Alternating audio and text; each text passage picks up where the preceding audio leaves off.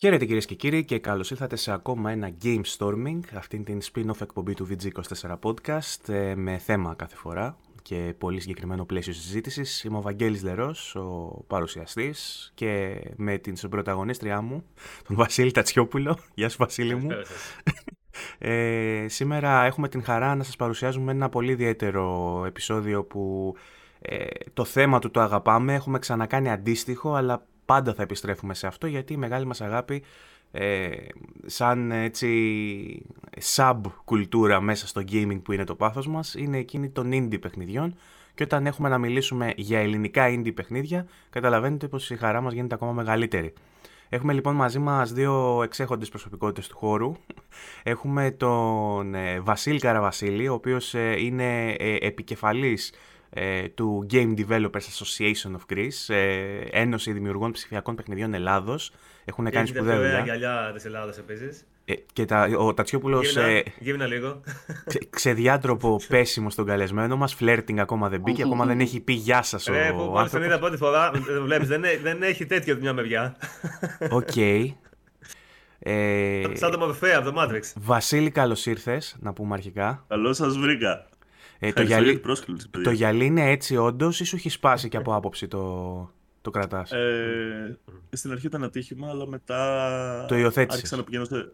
Ναι, άρχισα να πηγαίνω σε. ε, Έτυχε να πάω σε μια έκθεση τέλος πάντων στη, στην Gamescom βασικά. Επειδή δεν πρόλαβα Ναι. να το φτιάξω μέχρι να πάω στην Gamescom, πήγα στην Gamescom έτσι και μετά συνειδητοποίησα ότι ο κόσμος με θυμόταν. ε, Το παιδί με τα καλύτερα. γυαλιά.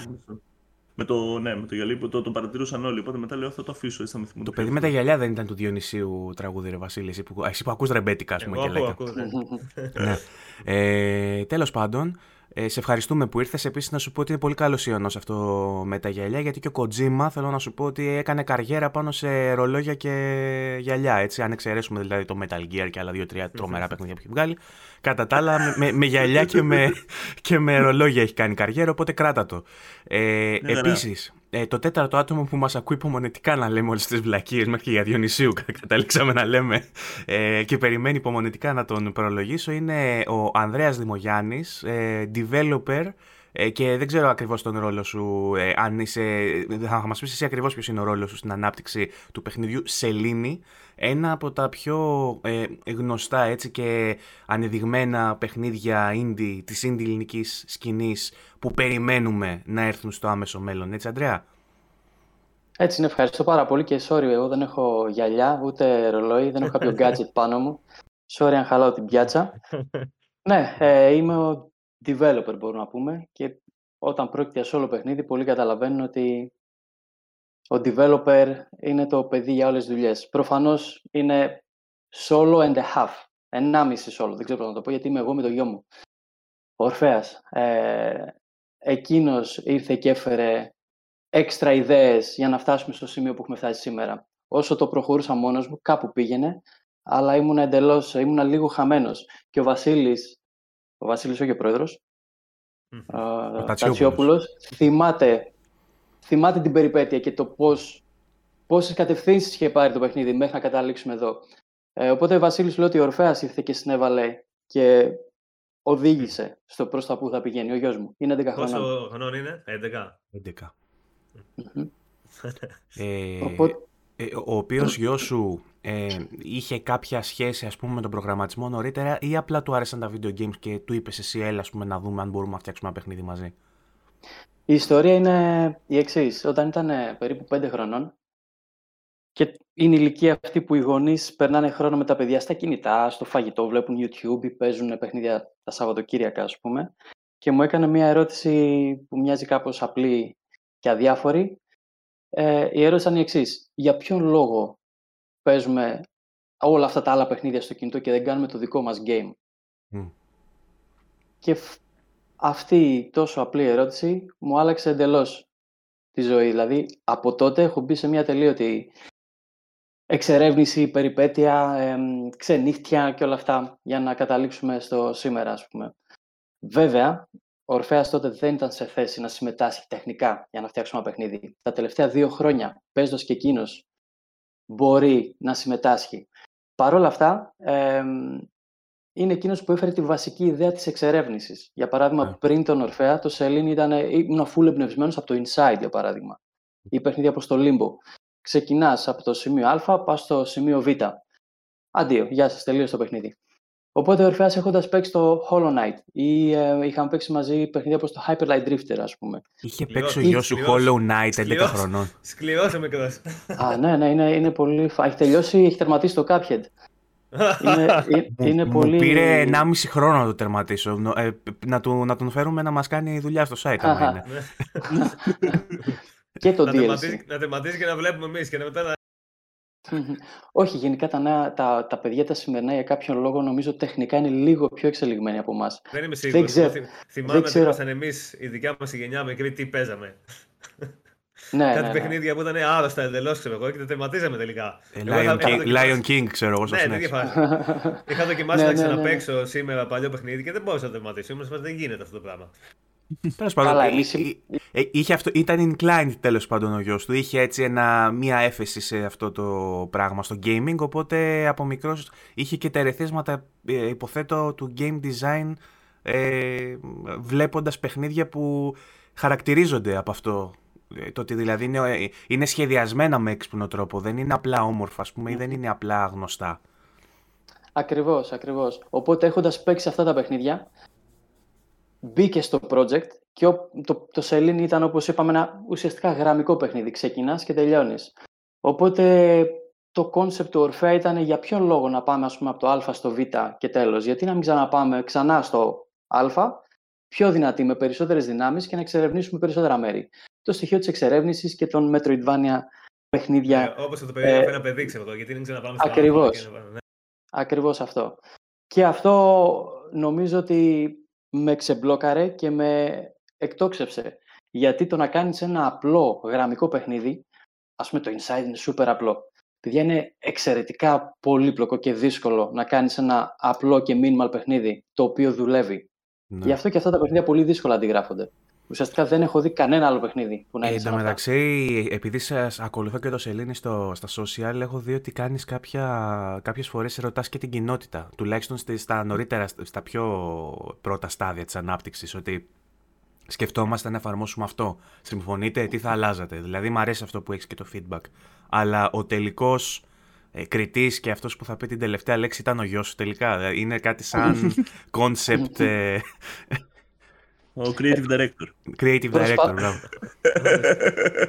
Creative director, ναι. Προσπαθούμε να είμαστε εμ, ανοιχτοί. Είναι πολύ, γιατί είναι πολύ δύσκολο, να, πολύ εύκολο να πέσει την παγίδα. Ακόμα και όταν κάνεις μία ερώτηση, ας πούμε, στο κοινό, θέλει δύναμη για να μπορέσεις να φιλτράρεις σωστά αυτά που παίρνεις πίσω. Γιατί δεν σημαίνει ότι πάντα έχουν όλοι δίκιο. Ή ότι είναι Όπως ωφέλιμο δεν- το feedback. Ακριβώς. Ε, θέλει πολύ μεγάλο... Πολύ, ε, πρέπει να, σε, να ξέρεις αρκετά καλά αυτό που θέλεις εσύ ο ίδιος. Οπότε πολλές φορές και εγώ ίδιος μπορεί να έχω άδικο, όπως και ο Ορφέας μπορεί να έχει άδικο. Ναι. Και το, το, το θέμα είναι να είναι το project πάνω από σένα. Δηλαδή αυτό δεν είναι για μένα, εγώ θέλω να κάνω αυτό. Εγώ θέλω αυτό το project σαν ένα αυτόνομο, ε, μια αυτόνομη οντότητα να ολοκληρωθεί. Οπότε ο στόχος μου είναι προς αυτό. Και αν αισθανθώ ότι είτε ο Ορφέας είτε η κοινότητα προσφέρει προς αυτό, εγώ προσπαθώ να έχω τα μάτια μου ανοιχτά να το φιλτράρω σωστά. Ότι αυτό μπορεί να πηγαίνει ενάντια σε αυτό που ίσως εγώ θέλω, αλλά ξέρω το project θα ωφεληθεί. κατά Έχει κάποιο πολύ τρόπο. ωραίο όνομα ο γιος σου. Μπορείς να το σκεφτείς για όνομα σε sequel πιθανό. Αν, αν Λες, μπορεί να ε. υπάρξει, να το πεις Ορφέας. Θα είναι, είναι ψαρωτικό. Ε, Μετά το σελήνη είναι πολύ δυνατό. Ισχύει. Ναι. Και μπο- θα μπορούσε να είναι, ξέρω εγώ, ένας άλλος δορυφόρος, ας πούμε, που δεν έχει ανακαλυφθεί ακόμα και τον ονομάζουμε εμείς Ορφέα αυτόν τον... Γιατί οι λόγοι, θα τους βρεις τους λόγους. Θα σου πει ο, crea- ο creative director της ομάδας. ε, Το στούντιο το έχουμε ονομάσει Σύμπαν παρόλα αυτά. Το πρώτο παιχνίδι λέγεται Σελήνη. Το Ναι. δεύτερο φαντάζομαι θα είναι κάτι σχετικό. Εν τω μεταξύ, το ωραίο είναι ότι είμαστε Έλληνες, οπότε έχουμε την ευκαιρία αυτή να ανοίγουμε το λεξικό, να κάνουμε έτσι. Μμμ. Grab, πέφτουμε πάνω σε μία λέξη. Άμα ταιριάζει την, την κουμπώνουμε, άμα δεν ταιριάζει, πάμε στις δύο λέξεις παρακάτω και ταιριάζει η επόμενη. Οπότε ε, έχουμε και αυτή την ε, ευκαιρία. Ε, Βασίλη, όχι ο Τατσιόπουλος, ο άλλος. Νομίζω, ε, Βασίλη, εσένα θα, θα σου απευθύνω όμω Τάτσι, Τατσιόπουλε. Ε, και τον Βασίλη θα τον λέω Βασίλη έτσι για να έχουμε ένα πιο φιλικό ε, κλίμα, να μην τον λέω κύριο Καραβασίλη. Αν και το Καραβασίλης με το Βασίλης είναι πολύ κοντά η αλήθεια. Με Είναι. Τέλος λένε, πάντων. με λένε και κα, καραμπίλ πολύ. το είπες σαν τον Bond, ξέρω εγώ, καθώς κατέβαζε το μαρτίνι του. ε, ναι. Μπιλ, Ε, καραμπίλ. Καραμπίλ, Μμμ. σωστά. Ε, Εσύ που είσαι σε, αυτό το, σε αυτή την ένωση ας πούμε με τους δημιουργούς των indie παιχνιδιών ε, πόσο συχνά συναντάς περιπτώσεις σαν του Αντρέα που το, το κίνητρο ή το έναυσμα ή το ερέθισμα για να βγάλουν ένα παιχνίδι ε, είναι τόσο ρομαντικό αν θες όπως μια σκέψη του παιδιού τους ή ε, μια ε, πώς να το πω, ε, ένα, μια έκλαμψη στο μπάνιο καθώς παίρναν το πρωινό τους σχέση μου. Κοίτα, νομίζω ότι στην indie σκηνή γενικότερα, στο παγκόσμιο επίπεδο, αλλά στην Ελλάδα πιο συγκεκριμένα, είναι αρκετά συχνό φαινόμενο και είναι ένας... Ωραία, ψάματα θα πούμε, νομίζω είναι πολύ ξεκάθαρο και, και εσείς το ξέρετε και ο Αντρέας το ξέρει και όλοι το ξέρουμε. Τα indie παιχνίδια, ειδικά στην Ελλάδα, λεφτά δεν έχουν. Ε, οπότε, αν δεν είσαι λίγο ρομαντικός, δεν ασχολείσαι. Οπότε είναι, είναι, η καταδίκη, είναι η καταδίκη του καλλιτέχνη, νομίζω. Στην Ελλάδα όλες οι τέχνες ναι. έχουν το ίδιο. Γενικά, ναι. Ω, ναι, ναι, ναι. ναι. Δεν, είναι, δεν έχει να κάνει μόνο με τα παιχνίδια προφανώς. Αλλά τα παιχνίδια ακόμα χειρότερα, εντάξει. ναι, γιατί είναι και πολλές τέχνες μαζί, έτσι. Είναι πολλά πράγματα. Παίρνεις πολλούς φτωχούς καλλιτέχνε παρέα να κάνουν κάτι όλοι μαζί. Ελπίζοντας να βγάλουν λεφτά. Ε, ε, ε ένωση, ναι, ένωση πεινασμένων Ελλάδος. πεινασμένων Ελλάδας. Ε, οι περισσότεροι ας πούμε που πολύ λίγοι άνθρωποι στην Ελλάδα το κάνουν καθαρά με οικονομικά κίνητρα. Εντάξει, αν ε, το κάνεις για οικονομικά κίνητρα μπορεί να βρεις κάτι άλλο μάλλον. Άμα το νούμερο ναι, ναι. είναι οικονομικό, υπάρχουν καλύτεροι χώροι για να πας. όχι, όχι, υπάρχει αρκετός ρομαντισμός στον χώρο και υπάρχει πολύ ξεροκεφαλιά και επιμονή που είναι ωραίο πράγμα σε...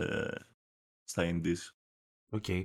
Ε, Καμιά ιστορία έτσι, τώρα... που θυμάσαι έτσι χαρακτηριστική άλλη, ας πούμε, χωρίς να κατονομάσουμε απαραίτητα, ρε παιδί μου. Θυμάσαι άλλη περίπτωση τέτοια που σου λέει: Ξέρεις, είχα αυτό το συνταρακτικός στη ζωή μου και αποφάσισα να φτιάξω το παιχνίδι. Και ποια ήταν η ναι. έκβασή του, με ενδιαφέρει, γιατί ρομαντικοί υπάρχουν πολλοί που κάτι του συμβαίνει και θέλουν να φτιάξουν το παιχνίδι. Πόσα από αυτά βλέπεις να φτάνουν.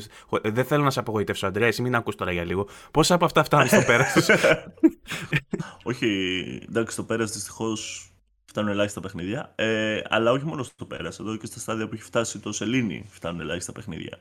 Δηλαδή ήδη ο Αντρέας είναι ένα cut above ε, ας πούμε το, το μέσο όρο. Ε, Παρ' όλα αυτά από την Ελλάδα έχουν βγει αυτή τη στιγμή ας πούμε υπάρχουν στο Steam γύρω στα 100 κάτι projects που έχουν φτιαχτεί από Έλληνες ή, από, από την, ή στην Ελλάδα. Όχι έχουν που έχουν κυκλοφορήσει, εννοείς συνολικά; Όχι, όχι, που έχουν κυκλοφορήσει. Όχι, α, που έχουν βγει ήδη.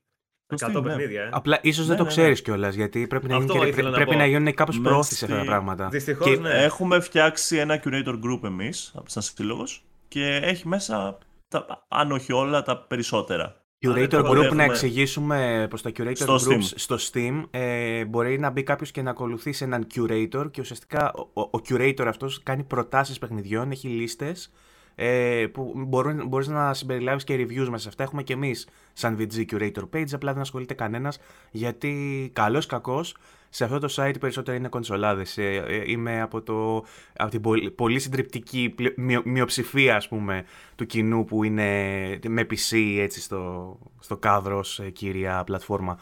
Ε, οπότε ο, ο Αντρέα, όχι ο Ανδρέα, συγγνώμη, ο Βασίλης ε, με τον ρόλο αυτόν που έχει ε, συγκεκριμένα μπορεί να, να, να φέρει στο μυαλό του πάρα πολλές περιπτώσεις με indie games τα οποία προσπάθησαν και δεν τα κατάφεραν. Είπα όμως ότι ο Ανδρέας με το Σελήνη έχει καταφέρει να πάει ένα βήμα παρακάτω και ήθελα να πω σε αυτό το σημείο γιατί θα έπρεπε να το έχω κάνει από την αρχή πως βρίσκεται σε Kickstarter ή μάλλον πάει να μπει σε Kickstarter καμπάνια το Σελήνη και στην περιγραφή από κάτω θα, θα βρείτε και ένα link με το οποίο μπορείτε να μπείτε και να δηλώσετε ενδιαφέρον να ειδοποιηθείτε όταν θα ανοίξει αυτό το Kickstarter. Καλά δεν τα λέω, Αντρέα; Ναι, ναι, πολύ σωστά. Και για αυτούς που δεν ξέρουν, γιατί στην Ελλάδα δεν είναι ακριβώς γνωστό ακόμα, αν και πρόσφατα ήρθε, το Kickstarter είναι μια πλατφόρμα συμμετοχικής χρηματοδότησης, όπου ο κόσμος, το κοινό, χρηματοδοτεί το όνειρο κάποιου με αντάλλαγμα ένα αντίγραφο του προϊόντος όταν αυτό κυκλοφορήσει.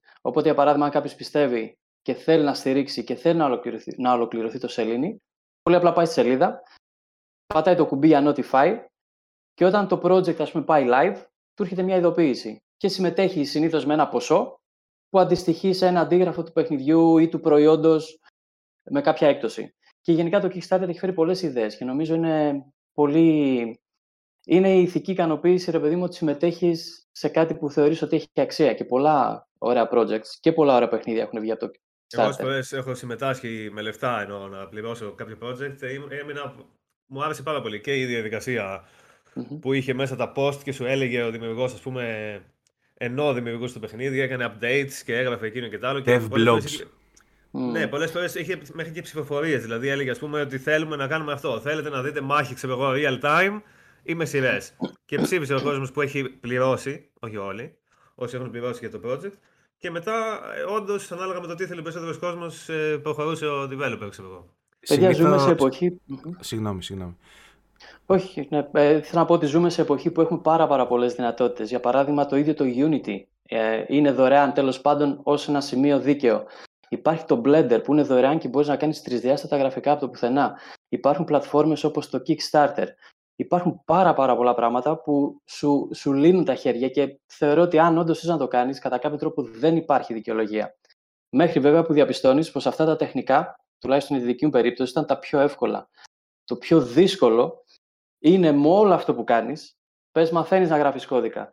Μαθαίνεις να κάνεις τον χαρακτήρα, κάνεις τα τρισδιάστατα γραφικά, συμπεριφέρεται στον κόσμο και, τι έγινε. Πώς με όλο αυτό θα μπορείς να πεις μια ιστορία, δηλαδή βάζεις κάποιον μπροστά σε έναν υπολογιστή, πατάει κουμπιά ή του δίνεις ένα χειριστήριο και κάτι συμβαίνει. Πώς θα τον κάνεις να αισθανθεί πράγματα. Για μένα αυτό κατέληξε τελικά να είναι το. Αυτό κατέληξε να είναι το πιο δύσκολο κομμάτι. Δηλαδή, με όλο αυτό το τεχνικό, αφού έχει φύγει από τη μέση, τελικά να μπορείς να πεις μια ιστορία. Γι' αυτό και παίρνει τόσα πολλά χρόνια, ειδικά όταν δεν έχεις ιδέα.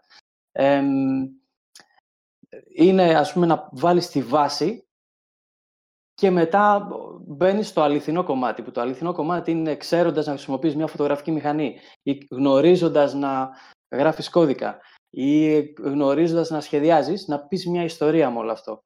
Και αυτό είναι πάρα πολύ δύσκολο. Μια ιστορία που ο κόσμος ταυτίζεται ή δένεται. Ε, Παρ' όλα αυτά, το τεχνικό νομίζω είναι ελεύθερο για όλους και αυτό είναι, είναι τρομερό, δηλαδή το, θεωρώ ότι είναι θαύμα. Ναι.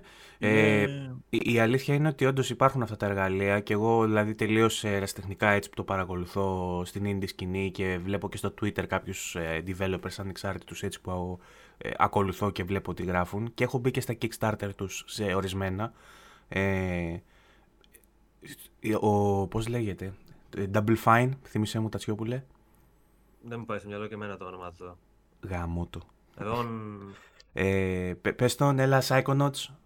Εδώ κάτι, δεν μου πάει στο μυαλό. Ναι, τέλος πάντων, ε, είχαν κάνει Kickstarter και είχε και εκεί πολύ ωραία tiers. Τα tiers ε, στο Kickstarter δεν ξέρω αν ε, σκοπεύεις να κάνεις και εσύ, Αντρέα. Σου λέει ότι αν γίνεις backer για παράδειγμα με ένα συμβολικό ποσό του 1 ευρώ για παράδειγμα, απλά ενισχύεις την προσπάθεια. Αν δώσεις, ξέρω εγώ, 10 παίρνεις και το παιχνίδι. Αν δώσεις 20 παίρνεις και κάτι παραπάνω.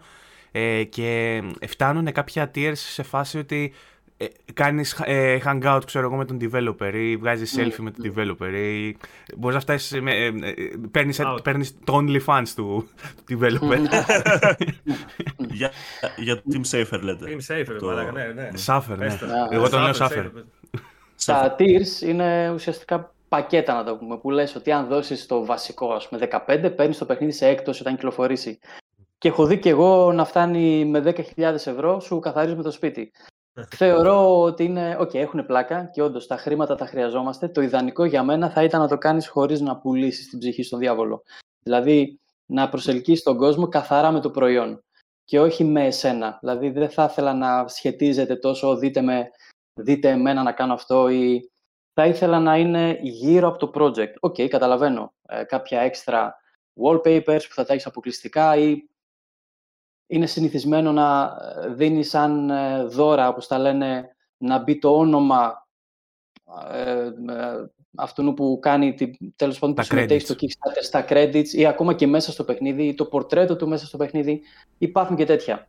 Το όνομά του νομι... NPC, έχουμε δει πολλά τέτοια, πολύ έξυπνες ιδέες, ας πούμε. Ε, εσύ σκέφτεσαι να βάλεις τέτοια πράγματα ή προτιμάς να, το, να κάνεις μια επίκληση, ας πούμε, στη, στην ηθική και στο ρομαντισμό του Έλληνα παίχτη ότι βοήθαρε γαμό το ξέρω εγώ, γιατί δεν υπάρχει άλλο. Το σελήνη θα γίνει, είναι χειροπιαστό, ξέρω εγώ. Σε γενικές γραμμές δεν, ε, δεν πιστεύω ούτε μου αρέσει αυτό που κάνουμε, το να στηρίζουμε κάποια προϊόντα μόνο και μόνο επειδή είναι ελληνικά. Θα πρέπει να ξεκολλήσουμε αυτό και να πάμε παραπέρα, να βγαίνουν τόσα καλά και τόσα γνωστά ελληνικά παιχνίδια, που δεν μας νοιάζει πια. Για παράδειγμα, ένας Ελβετός ψιλοχέστηκε αν το παιχνίδι φτιάχθηκε στην Ελβετία. Αν του αρέσει, θα το πάρει. Και αυτό έρχεται και μια, με, μια, έτσι, με ένα, με μια, με ένα μια, μια μυρωδιά ητοπάθεια, να το πω έτσι. Εντάξει, θα πρέπει βέβαια, κάπως να ξεκολλήσουμε και να πάμε στο επόμενο Δεν στάδιο. είμαστε ακόμα εκεί. Γίνεται όμως, γίνονται όμως καλά, καλά Ναι, βήματα. ναι, και ναι, ο, ναι. και ο Αλλά δεν Βασίλης- είμαστε ακόμα εκεί. Είναι αλήθεια. Μμμ. Εγώ Ναι, πιστεύω ναι, δεν όχι, είμαστε αλ- ακόμα. Η αλήθεια είναι ότι για να φτάσουμε στο σημείο. Αλλά και εγώ συμφωνώ σε αυτό που λέει ο Ανδρέας, γιατί εντάξει το έχουμε δει πάρα πολύ συχνά. Το... Ε, ε, νομίζω το πιο έτσι, ας πούμε, ξεκα... ξεκάθαρο καμία αυτό το καλό για ελληνικό ρε παιδί μου. Ναι, αυτό θα έλεγα τώρα. ότι Ναι, αυτό ναι, το- ακριβώς αυτό. Ε, Αυτό το καλό για ελληνικό όμως σημαίνει πολλά πράγματα. Σημαίνει ότι ας πούμε στην Ελλάδα, όπως είναι η κατάσταση αυτή τη στιγμή, δεν είναι και τόσο πρόσφορο έδαφος για έναν μικρό developer να ξεκινήσει να φτιάχνει ας πούμε, ένα παιχνίδι. Μπράβο. Δεν είναι και τόσο Ναι, όχι, αυτό εύκολο. είναι Επίσης δεν υπάρχουν μεγάλες εταιρείες που να φτιάχνουν παιχνίδια στην Ελλάδα ελληνικά ώστε να βγει ένα παιχνίδι το οποίο θα είναι, ρε παιδί μου, σε δεδομένα μεγάλης εταιρείας. Αν όχι AAA, ξέρω double Double A. A. Κάτι τέτοιο. Ώστε να βλέπεις αυτό για ελληνικό παιχνίδι και να έχεις. Αυτό που έχουμε στο μυαλό μας ένα ελληνικό παιχνίδι είναι ένας άνθρωπος μόνος του που δεν τον βοηθάει κανένας, δεν έχει λεφτά από πουθενά, παρατάει τη δουλειά του, έχει μαζέψει λεφτά για να κάτσει δύο χρόνια να φτιάξει ένα παιχνίδι και το φτιάχνει μόνος του. Οπότε αναγκαστικά έχει στο μυαλό σου μια πολύ συγκεκριμένη εικόνα. Που μερικές φορές βέβαια είναι αλήθεια ότι πλέον βλέπουμε και πιο. ας πούμε το Σελήνη ε, δεν έχει αυτό τον αέρα. Το καλό για ελληνικό είναι η αλήθεια. Και μακάρι να βλέπουμε περισσότερο. Αλλά δεν είναι και εύκολο. Όταν ο άλλος δουλεύει, ας πούμε, και έχει ξέρω εγώ τρεις ώρες ελεύθερο χρόνο και δεν έχει πόρου, δεν έχει βοήθεια, δεν έχει τίποτα. Είναι λογικό το Κοίτα. παιχνίδι που θα φτιάξει να έχει και ένα ταβάνι, νομίζω. Ρε παιδί μου, λογικό είναι. Απλά θα σου το πω λίγο και εγώ από πιο industry standpoint τώρα, γιατί το τελευταίο χρόνο τέλος πάντων που είμαστε ενεργοί με το σύλλογο, ε, είδαμε διάφορα πράγματα, μιλήσαμε με πάρα πολύ κόσμο, από όλο τον κόσμο. Έχω πάει σε τρεις διεθνείς εκθέσεις μέσα στους τελευταίους έξι μήνες. Ε, πήγα στο Nordic Games στη Σουηδία, οπότε γνώρισα ε, Σουηδούς και Δανούς και Νορβηγούς και Φιλανδούς developers. Μετά κατεβήκαμε κάτω στην Gamescom που γνωρίσαμε κόσμο κυριολεκτικά από την Ιαπωνία και την Κορέα μέχρι την Αμερική και μέχρι από όλη την Ευρώπη και μετά πήγαμε και στην Αγγλία, στην EGX και είδαμε εκεί πέρα λίγο το πιο, ξέρεις, αγγλι- το βρετανικό οικοσύστημα το οποίο είναι ένα άλλο πράγμα on its own και θέλουμε να πάρουμε λίγο έτσι μια αίσθηση γενικότερα. Ε, και ήρθαμε σε επαφή με πάρα πολλού συλλόγους, με πάρα πολλού οργανισμούς, με πανεπιστήμια, με το ένα με το άλλο. Εντάξει, είναι προφανές ότι είμαστε έτη φωτός πίσω ε, από την παγκόσμια αγορά σαν χώρα. Ωραία. Και σε πολύ μεγάλο βαθμό δεν φταίνει οι developers. Ε, το talent στην Ελλάδα είναι από τα. και, και δεν το λέω καθόλου ας πούμε, με εθνικιστικά κριτήρια, το λέω καθαρά από, από το observation που έχω κάνει ανά τους καιρούς. Το επίπεδο ταλέντου και επίπεδο τεχνογνωσίας που, έχουν οι- που έχουμε στην Ελλάδα όσο αφορά τη τέχνη και όσο αφορά το programming είναι top tier σε παγκόσμιο επίπεδο.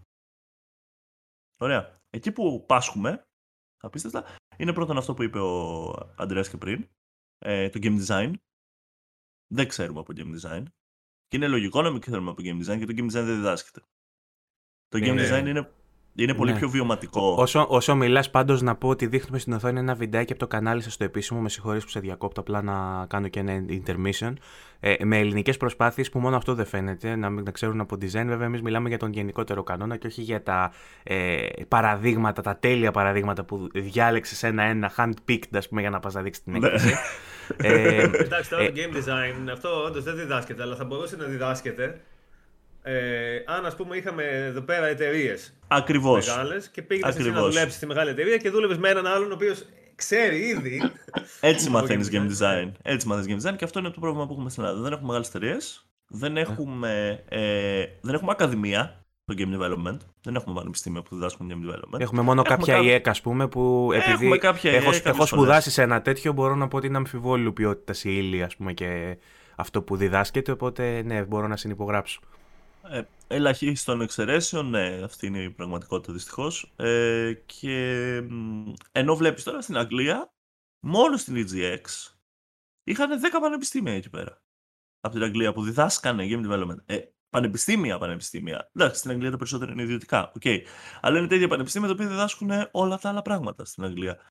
Και είχαν αληθινό curriculum, με αληθινούς developers, με αληθινές ε, industry σχέσεις.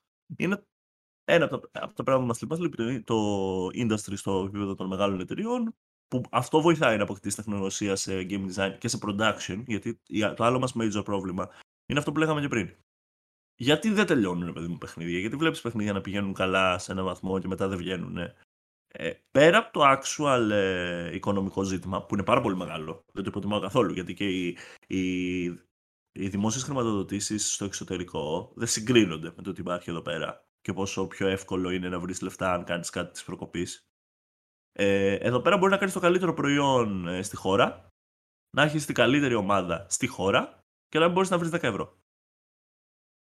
Αν δεν πας με Kickstarter, αν δεν κάνεις κάτι στην Αγγλία ή στην Αμερική, βασικά στην Αμερική έχω περισσότερο. Κυρίως θα σου λέω, εγώ με συγχωρείς κιόλας, στις σκανδιναβικές χώρες υπάρχουν ε, τρομερά προγράμματα που είναι government ναι. Funded. Στη, στη, στο Βερολίνο, π.χ., ένα καλό παράδειγμα, υπάρχουν δημοτικά προγράμματα. Προσέξτε, δημόσια, δημοτικά. Ο Δήμος του Βερολίνου δίνει λεφτά για να ανοίξεις indie studio στο Βερολίνο. Εντάξει, εκεί γενικά βέβαια η διακυβέρνηση γίνεται σε πολύ πιο μικρό επίπεδο, έτσι, πιο μικρό τοπικό επίπεδο. δηλαδή δεν, δεν έχουν την κυβέρνηση, χωρίζονται σε πολύ μικρότερα διαμερίσματα Εντάξει, που έχουν. Βέβαια, Εμείς και έτσι να ήμασταν και σε μικρά διαμερίσματα. Εμείς δεν θα μπορούσαμε να είμαστε έτσι. Η αλήθεια είναι και θα μπορούσες να. Αν έβγαινες με ένα μικρόφωνο έξω, σου λέγανε οι περισσότεροι ότι μόνο με έναν Παπαδόπουλο που είχαμε κλειδιά στην πόρτα θα μπορούσαμε να έχουμε video games. σου λέγανε το, επιχείρημά μου, το επιχείρημά μου εδώ δεν είναι το κατά πόσο. Ε, θα λειτουργούσε ή δεν θα λειτουργούσε εδώ. Γιατί πιστεύω ότι εντάξει, ίσως υπάρχουν συνθήκες. Είναι ότι δεν λειτουργεί αυτή τη στιγμή. Δηλαδή, ο τρόπος που, που λειτουργεί η χώρα εδώ και πάρα πολλά χρόνια είναι τόσο διαφορετικός από τον τρόπο που λειτουργούν όλες οι υπόλοιπες χώρες, που το game development προφανώς και αναγκαστικά έχει μείνει πίσω. Και είναι ένας από τους κύριους σκοπούς του συλλόγου του δικού μας, ας πούμε, ε, να μπριτζάρουμε αυτό το gap. Γιατί είναι ένα gap γύρω στο 20 ετίας που προσπαθούμε εμείς αυτή τη στιγμή να το φέρουμε όσο πιο Επίσης, κοντά γίνεται. Εκτός από το game development, το οποίο στην Ελλάδα είναι σαν να είσαι, παιδί μου, ξέρω εγώ. Ε, δεν ξέρω, θεωρούν μάλλον ε, ότι δεν, δεν δουλεύεις, ότι απλά κάνεις ένα χόμπι και αράζει και πατάς κουμπάκια, ξέρω εγώ, ναι. Δεν είναι καν μόνο το game development όμως, είναι το gaming γενικά στην Ελλάδα. Ότι είναι λίγο, θεωρείται λίγο, ας πούμε, για παιδάκια και τέτοια και αυτό, ας πούμε, φαίνεται πολλές φορές. Για παράδειγμα, ε, τα μέσα ενημέρωσης στην Ελλάδα δεν καλύπτουν το gaming. Ενώ σε άλλες χώρες, ας πούμε, βλέπεις ε, εφημερίδες όπως είναι ξέρω, ο New York Times ή ο Guardian που έχουν ξεχωριστή κατηγορία για gaming. Έχουν reviews, έχουν άρθρα και τέτοια. Άρα φαίνεται ότι αυτοί αντιμετωπίζουν το gaming σαν μια μορφή ψυχαγωγίας που υπάρχει, που υπάρχει κόσμος σε εισαγωγικά σοβαρός που ασχολείται με αυτό. Άρα έχει ενδιαφέρον να γράψουμε ένα άρθρο. Εδώ δεν γίνεται αυτό το πράγμα. Βασίλη, μου τα λες πολύ ωραία, λίγο πιο κοντά στο όφωνο, σε παρακαλώ, κύριε Κατέλη. Ναι. Καλησπέρα σας. Δεν υπάρχει εδώ πέρα αυτό το πράγμα. Άρα φαίνεται ότι, ότι ξεκινάει όλο αυτό το πρόβλημα από πάρα πολλές διαφορετικές μεριές. Όταν ο κόσμος δεν το αντιμετωπίζει σαν κάτι σοβαρό και δεν το θέλει, ας πούμε, γενικά στο σπίτι του που λέει ο λόγος, πώς θα έρθει ο άλλος να χρηματοδοτήσει όταν οι ίδιοι άνθρωποι είναι και αυτοί που ασχολούνται με αυτό. Ποιος θα χρηματοδοτήσει τελικά ένα τέτοιο project; Υπάρχει πολύ μεγάλο κενό και σε αυτό που έλεγε πριν και ο Βασίλης, ο πρόεδρος. ε, Ωραίο, μου αρέσει περισσότερο το κάρα Βασίλης. Ναι, ναι όσες φορές, ε, γιατί έχουν γίνει κάποιες προσπάθειες ε, βοήθειας από το κράτος προς τους ε, δημιουργούς, παρόλα αυτά η διαδικασία μοιάζει τόσο τρομακτική και πολύπλοκη που μόνο που βλέπεις όλα αυτά, ειδικά για δημιουργικούς ανθρώπους, ε, είναι εντελώς αποθητικό. Δεν θες καν να πλησιάσεις αυτούς τους ανθρώπους για να κάνεις αυτό που θες να κάνεις. Και νομίζω αυτό δεν το έχουν αντιληφθεί και φοβάμαι θα αργήσουν αρκετά. Ε, όσο για το, για το, για το που δεν παρουσιάζονται στα media που είπε ο Βασίλης. Νομίζω είναι, δεν έχουν αντιληφθεί, δεν έχω καταλάβει ότι τα video games είναι πολύ μεγαλύτερη βιομηχανία από τη μουσική και από τον κινηματογράφο, μαζί και τα δύο. Ακριβώς. Εντάξει, ακριβώς. άμα σκεφτείς ότι στην Ελλάδα τα media, τα mainstream media ενώ τα μεγάλα, τώρα ξεκινάνε σιγά σιγά να γράφουν για τηλεοπτικές σειρές, ας πούμε, ε, για μουσική. Τώρα ναι, αρχίζουν. Ναι. Επίσης, μην, μην ξεχνάμε ότι η, η, η, μνήα στα video games, ε, στα δελτία edition, γίνεται μόνο όταν γίνει κανένα μακελιό στην Αμερική για να πούνε ότι ναι, συνδέεται με ναι. video games ο μακελάρης. δηλαδή δεν έχουμε, δεν έχουμε γενικότερα την παιδεία, πιστεύω, σε χώρα ε, του TST gaming και το Πώς αντιμετωπίζεται στις άλλες χώρες ως μια εναλλακτική μορφή τέχνης, ας πούμε, ή μια, ή μια ακόμα ε, μορφή τέχνης. Αν μπορεί να χαρακτηριστεί ως αυτό φωτί και όχι ως ένα κράμα πολλών διαφορετικών τεχνών, όπως μας περιέγραψε ο Βασίλης στην αρχή του επεισοδίου. Ε, ξέρεις τι γίνεται. Νομίζω ότι Θέλω να γίνω λίγο σάλτη κι εγώ, αλλά ε, πιο διεθνής τύπος. Δηλαδή, ήμουν στη, πιο σε χώριο τύπος. Δηλαδή, ήμουν στην Αγγλία, μας πήρ, με, μου, έχουν πάρει, μου πήραν συνέντευξη από την Guardian. Ωραία. Και εδώ δεν μπορώ καλά-καλά να μιλήσω με τη συντρικτική πλειοψηφία του, του Games Press της Ελλάδας. Γιατί, τι παράπονο έχεις; Να, να το λύσουμε. Όχι, Εδώ έχουμε τον Όχι από Βασίλη εσάς Τατσιόπουλο. συγκεκριμένα. Εσύ, εσείς συγκεκριμένα είστε οι... πραγματικά το VG24 τουλάχιστον ο Βασίλης είναι η πιο εξηγημένη μέχρι στιγμής. Ό,τι έχει πάρει το έχει γράψει. Δεν, ε, δεν είχα ποτέ παράπονο από εδώ. Αλλά πραγματικά πέρα από δύο-τρία site που έχω καταφέρει να αναπτύξω σχέσεις με το καιρό κιόλας, δηλαδή όχι απευθείας. Όλοι οι υπόλοιποι τους στέλνεις δελτίο τύπου από ελληνικά projects τη προκοπή και το γράφω στα παλιά στα παπούτσια. Και είσαι σε φάση, οκ. Ε, εντάξει. Δεν Δηλαδή, αξίζει. Είχα, είχα, είχα αυτή τη συζήτηση με. Ε, είδα και το είδα τώρα, σε έκανα και follow στο Twitter και είδα ότι έχεις ε, background cover το, από το Disco Disco Elysium. Elysium. Το, ε, γνώρισα τους developers από το Disco Elysium στην DZX. Οι οποίοι δυστυχώς διαλύθηκαν, το καλύψαμε ναι, στο τέλος προηγούμενο πάντων, podcast. ας- Α Δυστυχώς. ας μην πιάσουμε αυτή τη συζήτηση γιατί είμαι πολύ στεναχωρημένος γι' αυτό. Ε, γνώρισα μερικούς από του... Φέρ' του στην από Ελλάδα, Βασιλή. Να τους φέρουμε εδώ. ε, γνώρισα αν μερικούς έρθουν εδώ από τα- πέρα, με, με Έχει συγχωρείς. λεφτά εδώ, πες τους, ελάτε. Με συγχωρείς. το, το αστείο που κάναμε σε εκείνη την εκπομπή που, που έκανα εγώ και ζητώ συγγνώμη προκαταβολικά που θα το ξαναπαναφέρω ήταν ότι η φάση με την Ζάουμ ήταν Ζαού, αούμ, αούμ, Ζαού. το κάνανε λίγο. Πώ είναι το κουκουέ, μουλού, μουλού, κουκουέ. Οπότε αν Ναι. του έφερνες εδώ πέρα με τα δεδομένα τα ελληνικά, πιστεύω ότι θα είχαμε ακόμα ένα σπάσιμο, ξέρω εγώ. Ταιριάζουν εντελώς. Τέλος πάντων, ε, στην Αγγλία τώρα που ήμουνα και μου είχε κάνει τη φουλ εντύπωση ότι δεν ήταν εκεί οι, οι τρεις που φύγανε από το στούντιο, ήταν πριν σκάσουν τα νέα. Ε, τα οποία.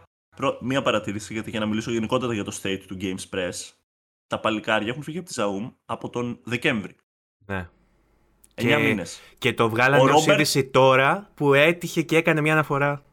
ο Ρόμπερτ Κούρβιτς στο LinkedIn του, άμα πας, από τον Δεκέμβρη έγραφε ότι έφυγε από τη Zaum τον Δεκέμβρη. Δεν ήταν νέα, άμα τους ήξερες. Πήρε 9 μήνες στο Games Press και πάλι μέσα από insider του Twitter, άσχετο τι πάει, που δεν είναι δημοσιογράφος, που πόσταρε το blog post που έκανε ο άλλος για το dissolution του Zaum ε, Cultural whatever. Οπότε γενικότερα το state του Games Press είναι λίγο αλλού. Δηλαδή μας αρέσει να καλύψουμε ε, δεν ξέρω το πόσο πιο shiny όπλα έχει το Call of Duty 15 με 7 διαφορετικά άρθρα όχι μόνο ένα, παρά να ασχοληθούμε με πράγματα που όντως συμβαίνουν στο industry και μπορεί να επηρεάζουν ζωές. Αλλά εντάξει, τώρα δεν θέλω κι εγώ και εσάς δικιά σας δουλειά είναι, δεν θέλω να ακούγεται λες και σας κράζω. Καταλαβαίνω ότι υπάρχει ένα πολύ μεγάλο component εκεί μέσα. Όχι, στο οποίο καλά έχει να κάνεις κάνει- γιατί εμείς συνέχεια κράζουμε τις παθογένειες του industry οπότε κα- καλό είναι κάποια στιγμή να, κράψ- να κράξουμε και εμείς τους ίδιους μας τους εαυτούς ή να κάνουμε μια αυτοκριτική, όχι απαραίτητα στο VG24 που είναι αλάνθαστο, Εντάξει, όπως όλοι βέβαια γνωρίζουν. υπάρχει. Είναι, ε, αλλά- για να πάμε πάλι στα δεδομένα της Ελλάδας. Όλα αυτά που λέει ο Βασίλης, εγώ τα δέχομαι όλα αυτά και ισχύουν. Αλλά στην Ελλάδα συγκεκριμένα δεν έχουμε Games Press. Γιατί δεν υπάρχει ε, στην Ελλάδα ότι ας πούμε εσύ κάνεις για δουλειά αυτό. Ναι, ναι, μόνο. ναι. Δουλεύεις στον τύπο, τον εγχώριο που καλύπτει τα video games Ε, και αυτό ε, μόνο ε, κάνεις. επίσης, αυτό το ε, πράγμα να- δεν το κάνει κανένας σχεδόν. Συγγνώμη, μια ερώτηση για τον Ανδρέα. Υπάρχει όταν κάνεις φορολογική σου δήλωση δυνατότητα να βάλεις ότι εργάζεσαι ως game developer; ναι. Όταν, όταν προσπαθήσαμε, ε, μας πήρε με την ε, λογίστρια πολύ καιρό να, βρεις ανακαλύψουμε πώς, το μπορεί. πώς γράφεται. Παιδιά, και το concept του να πρέπει να βρεις ακόμα CAD στο 2022 Είναι που αυτό. είμαστε, είναι, είναι λίγο... Είναι, είναι, είναι αποθητικό. Δεν σε εμπνέει να ξεκινήσεις κάτι εδώ πέρα. Είναι πολύ πιο εύκολο να στείλεις ένα email σε μια εταιρεία στην Αγγλία ή να το ξεκινήσεις ας πούμε, σε μια άλλη χώρα παρά να, ε, να, να μπεις σε αυτήν την κατάσταση. Νομίζω, ε, αν δεν αλλάξουν αυτά, πολύ δύσκολο, γιατί απευθύνεις ανθρώπους που δεν είναι, δεν έχουν ταλέντο, να το πω έτσι, στο να μιλάνε με λογιστές ή στο να εμπλέκονται σε πιο τεχνικά Γραφειοκρατικά ζητήματα, ας πούμε. Ναι. Χρειάζεσαι και έναν λογιστή από πίσω σου για να που ξέρει τα παράθυρα της ελληνικής γραφειοκρατίας για να σε βγάλει μέσα από το λαβύρινθο αυτό, ας πούμε, αν θες. Και αν το καταφέρεις αυτό, σκέψου πόσο. Τι έχεις να αντιμετωπίσεις σε σχέση με έναν Βέλγο, με έναν ε, Γάλλο. Ε, Εκτός από το πολύ δύσκολο κομμάτι να φτιάξεις το παιχνίδι, να έχεις και αυτά. Νομίζω πολύ απλά δεν θα το κάνεις. Θα το κάνεις με τον εύκολο τρόπο. Κανείς δεν θέλει Ειδικά σήμερα που είναι εύκολο. Κανείς δεν θα... Οπότε αν το καταλάβουν αυτό ή μέσα, πολύ απλά οι άνθρωποι θα φεύγουν. Ή θα δουλεύουν σε άλλες εταιρείες ή θα τα παρουσιάζουν σε άλλες χώρες και δεν θα φαίνονται καν σαν ελληνικά τα projects. Υπάρχουν τέτοια. Ε, οπότε προς τα εκεί θα πρέπει να γίνει η πίεση, αν υπάρχει τρόπος να γίνει η πίεση. Παρεπιπτόντω, επειδή εγώ το έχω βάλει και λίγο σαν στόχο ζωής πλέον να λέω τους CAD κάθε φορά που είμαι σε δημόσιο διάλογο, ο CAD για video game development, όλοι οι game developers θέλετε εκεί έξω, τον, βάλτε τον, είναι ο 6201-2100, ο παραγωγή πρωτοτύπων λογισμικού παιχνιδιών υπολογιστή. Αυτό θεωρεί η κυβέρνηση σαν τον CAD για τα video games. και σαν δευτερεύον... Α, okay, ναι, πες. Και σαν δευτερεύον CAD ε, είναι ο έκδοση παιχνιδιών, όχι, είναι ο έκδοση παιχνιδιών υπολογιστή που κατεβάζονται από το ίντερνετ. Είναι ο 5821-2000. Άμα το Καταρχάς μου αρέσει η διατύπωση. Καταρχάς μου αρέσει η διατύπωση. Ξεκινάμε από εκεί. Δεύτερον, ε, πριν προχωρήσουμε να πούμε πιο συγκεκριμένα για web development και να μου πει και δύο πράγματα ακόμα που θέλω για το Σελήνη, το παιχνίδι του ε, ο Ανδρέας. Ε, θέλω να πω δύο πράγματα που είδα στο site ε, του Βασίλη. Το, δεν ξέρω αν είναι δικό σου κιόλας, απλά λέω το site σου τώρα, έτσι θα το λέω του, του συλλόγου. Του συλλόγου. Ε, Game Developers Association Greece. Το site είναι gamedev.gr ε, και βλέπω τη δράση του. Εδώ Προλάβατε καλό URL, είναι αλήθεια. Ε, ναι, για να καταλάβεις αυτό το, αυτό το URL το είχε κρατήσει Έλληνας Game Developer εδώ και μια εικοσαετία σχεδόν. και το είχε κρατημένο και δεν το έκανε τίποτα. Και ήταν σε φάση με το που ανοίξαμε το σύλλογο, λέει: Παιδιά, έχω το gamedev.gr. Θέλετε. Ωραίος. ε, επειδή είπε λοιπόν πριν για τον CAD ε, και επειδή έχει σημασία οι developers να το δηλώνουν και στην εφορία, γιατί ίσως μόνο έτσι το κράτος αποκτήσει έτσι, μια αντίληψη και μια. Ε, ότι, ότι δουλεύεις και δεν. ότι υπάρχει κόσμος που το κάνει αυτό και ε, πόσο μάλλον στο σύστημα το οποίο έχουμε πρέπει να παίρνει φόρους από κάποιον για να, για να υπάρχει. Αν δεν, αν δεν φορολογήσει, δεν υπάρχεις. ε, η, η, μία από τις δράσεις του συλλόγου είναι η χαρτογράφηση ε, των ε, game developers και υπάρχει μια φόρμα στο site μέσω της οποίας ε, μπορείτε να μπείτε και να δηλώσετε ότι βρίσκεστε στον κλάδο και εργάζεστε σε αυτό. Μπορεί να είναι και σε επαγγελματικό επίπεδο, αλλά πρέπει να γίνει μια καταγραφή του ότι υπάρχετε. Ούτως ώστε μετά μέσα από δράσεις που θα κάνει ο σύλλογος και μέσα από επικοινωνίες και ενέργειες ε, να μπορέσει να επικοινωνήσει στο κράτος και τους δημόσιους φορείς ότι υπάρχετε κι εσείς και με κάποιον τρόπο εντός εισαγωγικών θα το πω και πες μου αν γίνεται και αυτό ή όχι, να συνδικαλιστείτε και λίγο. Ε, το κάνουμε ήδη. Ε, εν τω μεταξύ ούτε να σε πλήρωνε, Βαγγέλη, μια χαρά. Ε, όταν σου είχα πει να τα πεις.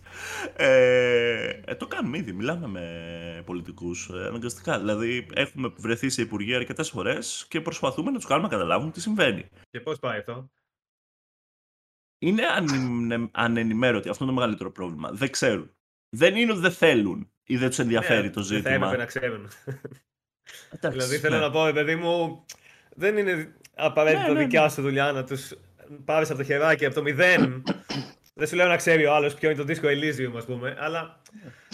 δεν, δεν είναι, είναι, το είναι λίγο ίσως και θέμα αυτών που ψηφίζουν τους ανθρώπους. Είναι και λίγο πιο συλλογικό. Δηλαδή, θεωρώ ότι το κοινό γενικά στην Ελλάδα είναι αυτό που λέγαμε στην αρχή, το βλέπουν σαν ένα παιχνιδάκι που παίζει κάποιος.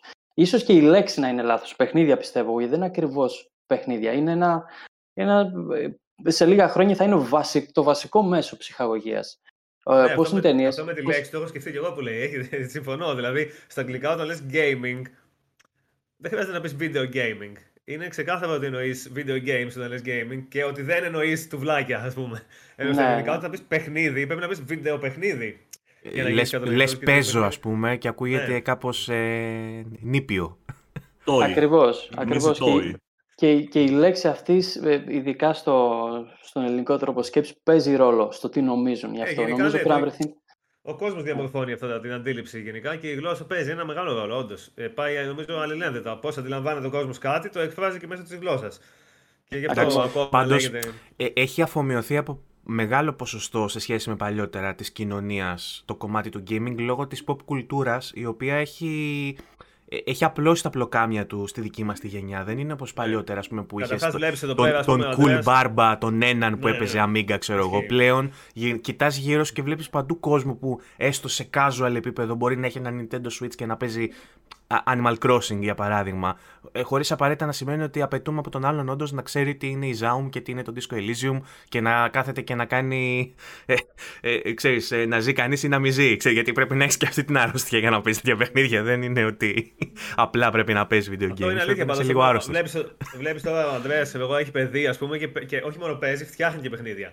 Στη γενιά τη δικιά μας, άμα κάποιος γονέας όχι έφτιαχνε, έπαιζε παιχνίδια, θα έλεγε σε φάση ότι τι είναι αυτός; Έχεις παιδιά, τι είναι αυτά που κάνεις, ξεκόλα. Περίεργος τύπος. Παιδιά, μην ξεχνάμε πόσο καινούργιο είναι όλο αυτό. Έτσι. Δηλαδή, πριν 20 χρόνια, τότε ξεκίνησε. Δηλαδή, όταν, όταν εμείς είχαμε γεννηθεί και πηγαίναμε σχολείο, δεν υπήρχε όλο αυτό. Όλα αυτά φτιάχτηκαν τώρα. Οπότε νομίζω είναι και λίγο φυσιολογικό. Παρ' όλα αυτά, για άλλη μια φορά μείναμε πίσω. Όλοι αργούμε, φύγανε αργούμε, και εξελιχθήκαμε. Ναι. Ακριβώς. Ακριβώς είναι αυτό που έλεγε ο Βασίλης, ότι είμαστε 20 χρόνια πίσω και πρέπει να κάνουμε catch-up. Το θέμα είναι ότι όσο εμείς πάμε να κάνουμε το catch-up, οι άλλοι χτίζουν το επόμενο μεγάλο πράγμα και πρέπει ίσως να κάνουμε jump κατευθείαν στο άλλο. Έχουμε ε, χάσει την, ε, βιομηχα... την gaming βιομηχανική επανάσταση, τη χάσαμε. Πέρασε, πέρασε και εμείς την κοιτάζαμε να περνάει από δίπλα και σφυρίζαμε. Και να πούμε ναι, και για την, Ελλάδα πάλι. Εγώ έχω πρόβλημα με την Ελλάδα, με τα παιχνίδια της Ελλάδα. Το έχουμε καταλάβει, και... Βασίλη. Μπαχαλάκια. Μυρίζεις. γιατί είναι όλα μαλακία. Όχι, λοιπόν, έχω πρόβλημα γιατί αν εξαιρέσουμε κάποιες πολύ συγκεκριμένες περιπτώσεις, τα περισσότερα δεν φαίνονται. Δεν τα βλέπεις πουθενά. Δηλαδή μπαίνεις ας πούμε, και βρίσκεις ένα παιχνίδι και λες: Όχι, είναι από Έλληνες. Και έχει κυκλοφορήσει ήδη εδώ και ένα χρόνο ξέρω, το παιχνίδι και δεν το ξέρεις καν ότι υπάρχει. Και θεωρώ ότι, παιδί μου, τουλάχιστον στα, στο εγχώριο, στην εγχώρια σκηνή, θα έπρεπε να κάπως να διαφημίζονται καλύτερα. Αν εξαιρέσουμε, ας πούμε, το Σελήνη, το οποίο όντως έχει παρουσία και μόνος του κάθεται και τραβάει από εδώ και από εκεί συνήθως και το έχει μάθει ο κόσμος. Και ας πούμε κάποια άλλα όπως είναι το The Shore του Άβη του Δαγόνη, τα περισσότερα δεν τα βλέπεις. Πρέπει να κάτσει εσύ μόνος να ψάχνεις σε βάση να σκάβεις κάτω από, από τις σελίδες στο Ιντερνετ για να βρεις τα παιχνίδια και αυτό είναι πρόβλημα. Κάπως πρέπει να.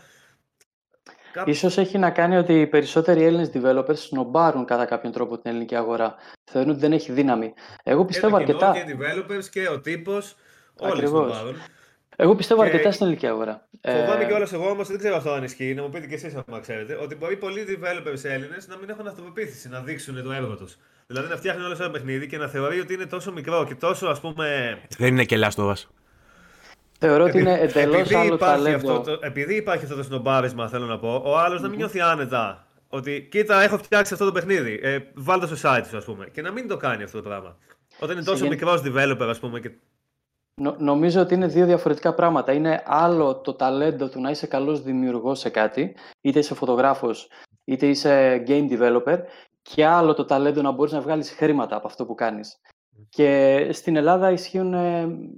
Ε, νομίζω ότι πάντα η καλύτερη λύση είναι η συνεργασία. Εσύ είσαι ο καλός δημιουργός και συνεργάζεσαι με κάποιον που ξέρει να στο προωθήσει. Εντάξει, βέβαια, Επίσης... όταν μιλάμε για, μια, για ένα χώρο που είναι δύσκολο να φτιάξεις το ίδιο το παιχνίδι και δεν βρίσκεις λεφτά και δεν βρίσκεις στήριξη. Ακριβώς. Άντε να βρεις και δεύτερο άτομο και να του πεις λοιπόν φιλαράκι, έλα εδώ, λεφτά δεν θα βγάλεις. Ναι, ναι, θα πρέπει να πιστεύει. Μα αυτό είναι το πιο δύσκολο. Είναι αυτό που έλεγα πριν, ότι όταν ξεκίνησα. Ε, το πιο δύσκολο είναι να το θέσει τόσο πολύ. Βέβαια, εγώ δεν μπορώ να δώσω το δικό μου παράδειγμα προς όλους. Δεν μπορώ να πω σε όλους κάτι το σαν εμένα, γιατί εγώ κατά κάποιον τρόπο είχα την δέσμευση, την ηθική προς το παιδί. Ήθελα να δώσω ένα καλό παράδειγμα στο γιο μου, ότι ξεκινάμε κάτι και το τελειώνουμε και φρόντισα να κάψω τις γέφυρες πίσω μου. Έτσι ώστε να μην μπορώ να ξαναγυρίσω. Δεν υπάρχει πίσω δρόμος. Πάμε μόνο μπροστά και πρέπει να τελειώσει. Οπότε υπάρχει και θυσίασα πάρα πολλά τη δουλειά μου. Δεν ξέρω αν μπορώ να το προτείνω αυτό σε όλους, γιατί δεν με σίγουρος ότι είναι μια ευχάριστη ζωή. Αν επιτρέπετε; Φωτογράφος. Φωτογράφος. Έκανα γάμους ε, και τέτοια. Τα οποία τα, τα, τα σταμάτησα για... Έχει, ναι, έχει περάσει πάρα πάρα πολύς καιρός και τελειώνουν οι, οι δυνάμεις και οι αντοχές και η, η, να το πω έτσι, η ανοχή των τρίτων, γιατί υπάρχει το βρες μια κανονική δουλειά, προφανώς yeah. υπάρχει το... Ε, Παρ' όλα αυτά, επειδή ο Ορφέας το έχουμε ξεκινήσει, δεν θέλω να δώσω το παράδειγμα ότι ξεκινάμε κάτι, πάμε στην πηγή και δεν πίνουν νερό. Όχι, θα πιούμε νερό. Και θα κουβαλήσουμε και αρκετό να έχουμε για το και μέλλον. Σίγουρα και η πίεση αυτή που θα έχεις μόνος ως πατέρας, που θες να έχεις και. να, έχεις, να, να δώσεις τις εγγυήσεις και στο παιδί σου ότι θα μεγαλώσει σωστά, ας πούμε, και ότι θα πάρει και τα εφόδια και θα έχει και κάποιον για backup στη ζωή του. Δηλαδή στην Ελλάδα έχουμε να ασχοληθούμε τόσο πολύ και με το βιοποριστικό θέμα, το, το προσωπικό, αυστηρά προσωπικά ε, βιοποριστικό θέμα, που πράγματα όπως. Ε, ε, τα, τα μεγάλα μας πάθη, τα όνειρά μας και τα λοιπά τα έχουμε αφήσει λίγο στην άκρη. Αυτό δηλαδή που περιγράφεις είναι πάρα πολύ όμορφο. Το ότι θες δηλαδή να δώσεις το ένα δίδαγμα στο παιδί σου πολύ σημαντικό, το ότι δεν τα παρατάμε, το ότι παλεύουμε για τα όνειρά μας, αλλά και ταυτόχρονα και στους φίλους σωστά, αλλά ταυτόχρονα παλεύεις και με ένα πολύ μεγάλο τέρας της, ε, της επιβίωσης του βιοπορισμούς σου.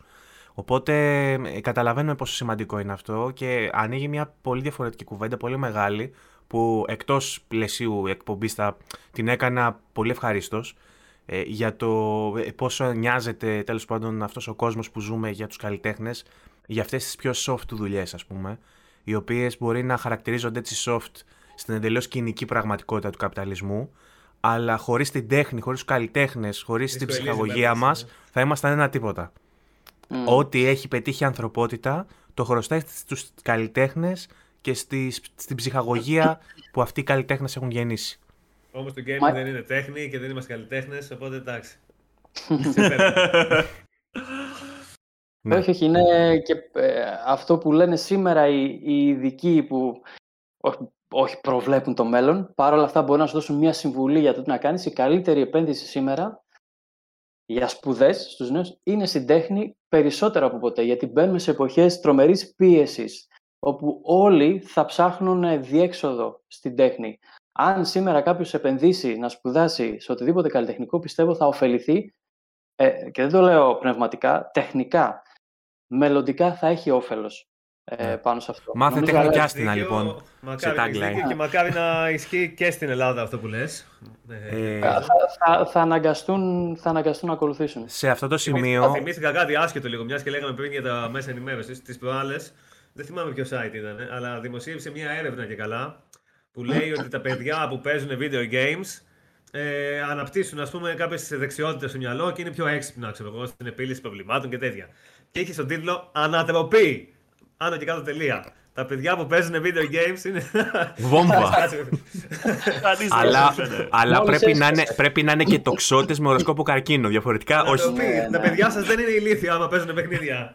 Παρ' όλα αυτά θέλει πολύ προσοχή γιατί τα περισσότερα παιχνίδια που παίζουν τα παιδιά σήμερα είναι το, είναι το παιχνίδι όπως το Fortnite. Που είναι σχεδιασμένα καθαρά και μόνο για να σε έχουν εκεί χωρίς να σου προσφέρουν πίσω όλα αυτά για το χρόνο της δικιάς μας εποχής, όπως το World of Warcraft, ας πούμε.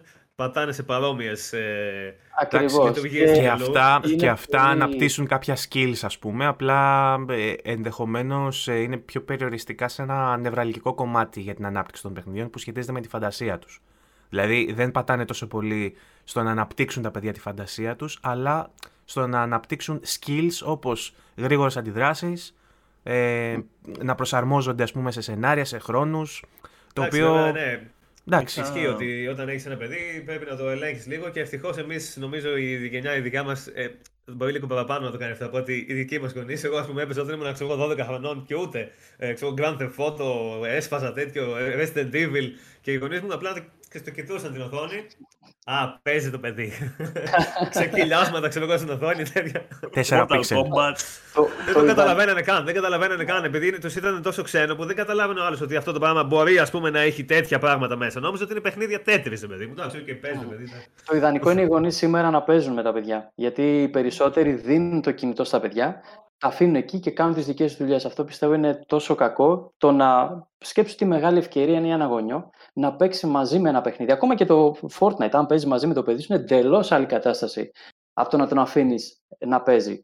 Παρ' όλα αυτά υπάρχουν πολλά ποιοτικά παιχνίδια. Και είναι κρίμα να μην δείξεις στα παιδιά σου αυτό το κομμάτι και βασίζουν την ψυχαγωγία τους σε ένα παιδί που δεν μπορεί να ελέγξει την τοπαμίνη ναι. που παράγεται στον εγκέφαλό του που είναι παραπάνω από το, από το αλκοόλ, παραπάνω από τα τσιγάρα, παίζουν σε αυτά τα παιχνίδια και δεν υπάρχει κανένας έλεγχος. Είναι σχεδιασμένα καθαρά και μόνο να είναι ε, εθιστικά όπως τα McDonald's, είναι ξεκάθαρα σχεδιασμένα απλά για να είναι νόστιμα. Οκ, okay, είναι ωραίο να τρως μία στο τόσο, αλλά αν το παιδί σου παίζει μόνο Fortnite, είναι σαν να τρώει μόνο McDonald's, ας πούμε, για την ψυχή του.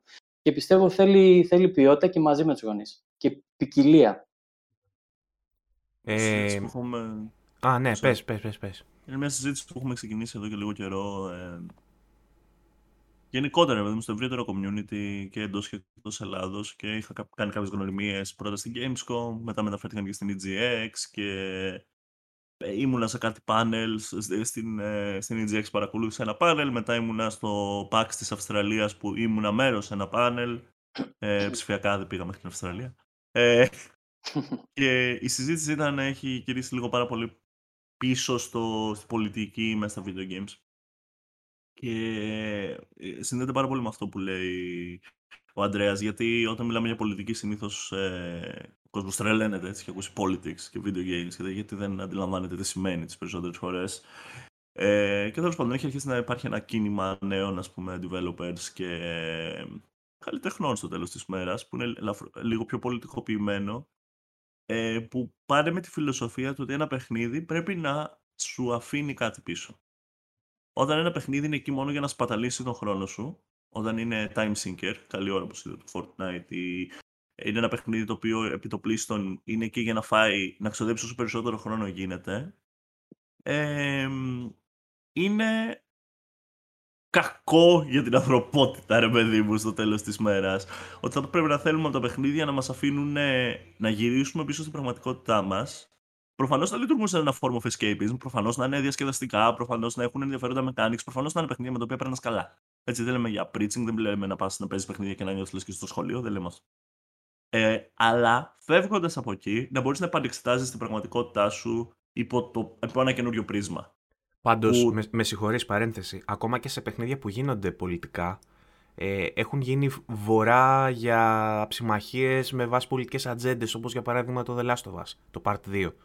Το οποίο προσπάθησε να περάσει και ένα έτσι, να δώσει ένα πολιτικό στίγμα μέσω της πολιτικής ορθότητας και τα λοιπά που, ή κάποιων μηνυμάτων που ήθελε να περάσει ο δημιουργός του και πολλοί το χαρακτήρισαν ως ε, ξέρεις, αυτό, ότι έχει μια ατζέντα πολιτική, προσπαθεί να την επιβάλλει. Οι πιο έτσι ε, conservatives βγήκαν και είπαν ότι θέλουν να περάσουν την ατζέντα στα παιδιά μας και θέλουν να τα επηρεάσουν και να τους δώσουν... το Last of Us είναι και 18 και πάνω πρώτον, δεν είναι ναι. για παιδιά. Δεύτερον, πώς ακριβώς επιβάλλει κάποιος κάτι όταν Πρέπει σου να λέω, να το σου λέω πώς το αντιλαμβάνεται η δημόσια σφαίρα και ο δημόσιος διάλογος. Ναι. Πώς, πώς, δηλαδή, ναι, ναι, καταλήγει αυτό.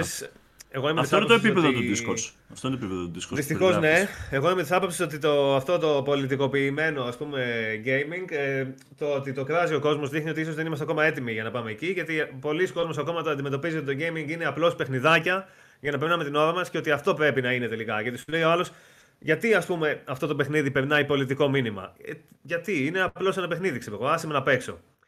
Αυτό θέλει πολλοί κόσμος. Θέλει ένα παιχνίδι σαν το Tetris, ας πούμε, να παίζει και αυτό και μέχρι εκεί. Και βέβαια ε, αυτό πατάει σε πράγματα που δεν αφορούν το gaming, έτσι. Λόγω του ότι ο κόσμος είναι fed up, για παράδειγμα, που μπαίνει στο Twitter και βλέπει μόνο τσακωμούς γιατί, ε, ε με, με ανθρώπους που εκπροσωπούν ξέρω εγώ, έναν δικοματισμό ή ένα συγκεκριμένο πολιτικό σύστημα και αυτό επειδή το έχουν εχθροποιήσει εντός εισαγωγικών για να φτιάξω μια λέξη δικιά μου ε, το βλέπουν αυτό να καθρεφτίζεται σε οτιδήποτε καταναλώνουν ακόμα και ως ε, μέσω ψυχαγωγίας. Δηλαδή προσπαθούν ε, ε, να, να δημιουργήσουν ατζέντα ακόμα και πίσω από μια έμπνευση ενός καλλιτέχνη που μπορεί να έχει καταβολές πολιτικές ας πούμε ή ε, από πίσω να χνοφαίνεται ένα πολιτικό ε, ερέθισμα, αλλά να μην είναι όντως προπαγάνδα. Δεν είναι οτιδήποτε έχει πολιτικό στίγμα μέσα προπαγάνδα. Ε, μα ναι, Απλά... ένα μήνυμα. Δηλαδή, από τόσες ταινίες έχουμε δει που προσπαθεί να περάσει ένα μήνυμα. Μα, ναι. μα όταν το κάνουν οι ταινίες είναι σωστό, αλλά όταν το κάνουν το παιχνίδι είναι λάθος. Όταν κάνουν το βιβλίο είναι σωστό. όταν έγραφε ο Ντοστογεύσκη το πόλεμο και την ειρήνη, δεν ήταν πολιτική μέσα ναι. στο τέτοιο. Το, το point μου εμένα γενικότερα είναι ότι η ζωή είναι πολιτική. Ωραία. Δεν μπορείς να τα αποσυνδέσεις αυτά τα δύο πράγματα. Η τέχνη είναι εκφύσεως πολιτικό προϊόν. Και ήταν καθ' όλη τη διάρκεια της ιστορίας. Δηλαδή και πολλές φορές ήταν το escapism που χρειαζόταν ή το ένασμα που χρειαζόταν ο κόσμος για να ξεκινήσει μερικά από τα μεγαλύτερα ε, γεγονότα στην ανθρώπινη ιστορία. Αλλά πέρα από αυτό, από το σημείο, εγώ σαν άνθρωπος έχω κάποιες πολιτικές απόψεις. Όλοι μας εδώ έχουμε κάποιες πολιτικές απόψεις. Δεν έχει σημασία τι είναι αυτές. Δεν έχει καν σημασία αν, είναι, αν ταυτίζονται με κάποιο πολιτικό κίνημα, αν είναι αριστερά, αν είναι δεξιά, αν είναι κεντρά. Πιστεύουμε πράγματα για τον κόσμο μέσα από τη τέχνη μας αυτά θα βγουν. Εκφράζουμε. Κάθε κομμάτι, κάθε κομμάτι τέχνης είναι πολιτικό.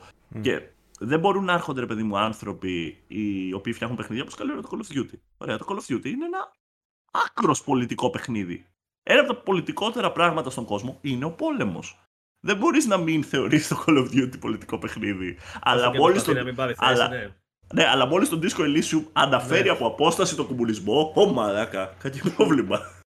Νομίζω γενικά ότι πολλοί κόσμος ε, λέει ότι δεν θέλει πολιτικές ατζέντες και τέτοια όταν οι ατζέντες που εκφράζονται είναι αυτές με τις οποίες δεν συμφωνεί. Α, μπράβο. Εκεί είναι, το, είναι η απάντηση στο, στο όλο πρόβλημα. Όταν, ας πούμε, είναι η ατζέντα που θέλουμε, Α, είδες τι ωραία που είναι αυτό το παιχνίδι. Μετά, Α, προωθεί αυτά, τα βλέπουν τα παιδιά μας, τις ανομαλίες. Λοιπόν. Απλά για μένα γι' αυτό, γι αυτό έχουν σημασία οι indies. Γι' αυτό έχει σημασία άνθρωποι σαν τον ε, Ανδρέα. Γι' αυτό έχουν σημασία και σε πολύ μεγάλο βαθμό τα ελληνικά παιχνίδια. Ε, γιατί βγαίνουν μέσα από μια ε, κουλτούρα. Και ήταν αυτό που είχα ξεκινήσει να λέω πριν για το δυσκολίσιμο, αλλά δεν το τέλειωσα. Ότι μίλησα με τα παιδιά, ρε παιδί μου, εκεί πέρα με αυτούς που ήταν στην EGX και είχαν τα ίδια προβλήματα. Αυτή είναι από την Εστονία. Η Εστονία έχει ένα εκατομμύριο ανθρώπους. Είναι 10 φορές μικρότερη από την Ελλάδα. Φανταστείτε τη δικιά μας κατάσταση εδώ 10 φορές χειρότερη. Γιατί αυτό ήταν η Εστονία όταν φτιάχναν τον δίσκο Elysium στην αρχή. Και του έλεγα τα προβλήματα που έχουμε και μου λέει εμένα, μου λέει, τέτοια πράγματα είχαμε κι εμείς. Ωραία είστε εκεί. Ωραία περνάτε. Εμείς δεν ναι, έχουμε Εστονία 2,0.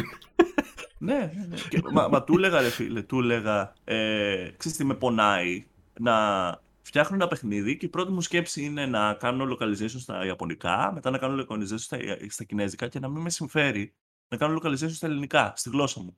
Γιατί το δείχνω στους Έλληνες και οι Έλληνες δεν το παίρνουν. Και μου λέει, εντάξει, λέει, είναι ένας πόνος λέει, που τον έχουμε κι εμείς χρόνια και πλέον έχω μάθει απλά να ζω με αυτό. Γιατί είμαστε το Disco Elysium 1,5 εκατομμύριο λέξεις παιχνίδι. Έχει, δεν ξέρω καν πόσες γλώσσες υποστηρίζει. Εσθονικά δεν υποστηρίζει ακόμα. Δεν υποστηρίζουν την ίδια τους τη γλώσσα. Το οποίο για μένα είναι πιπονό. Σαν καλλιτέχνη, σαν δημιουργός. Γιατί δεν μπορώ να δείξω αυτό το παιχνίδι να πάω να το δείξω στη μάνα μου, να το δείξω στη γιαγιά μου. Γιατί αυτό έχει σημασία στο τέλος της μέρας. Το ανθρώπινο connection. Το πώς αυτό που φτιάχνεις επηρεάζει τους γύρους σου, επηρεάζει τον κόσμο και δεν μπορείς να το δείξεις την ίδια σου τη χώρα γιατί θα σε φάει.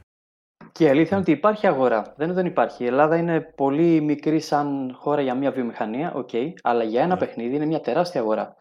Για παράδειγμα, ε, βλέπεις, παιδί μου, ότι στον αθλητισμό, για παράδειγμα στο ποδόσφαιρο, γεμίζει το άκα για πλάκα. Από ένα hype ενός αγώνα.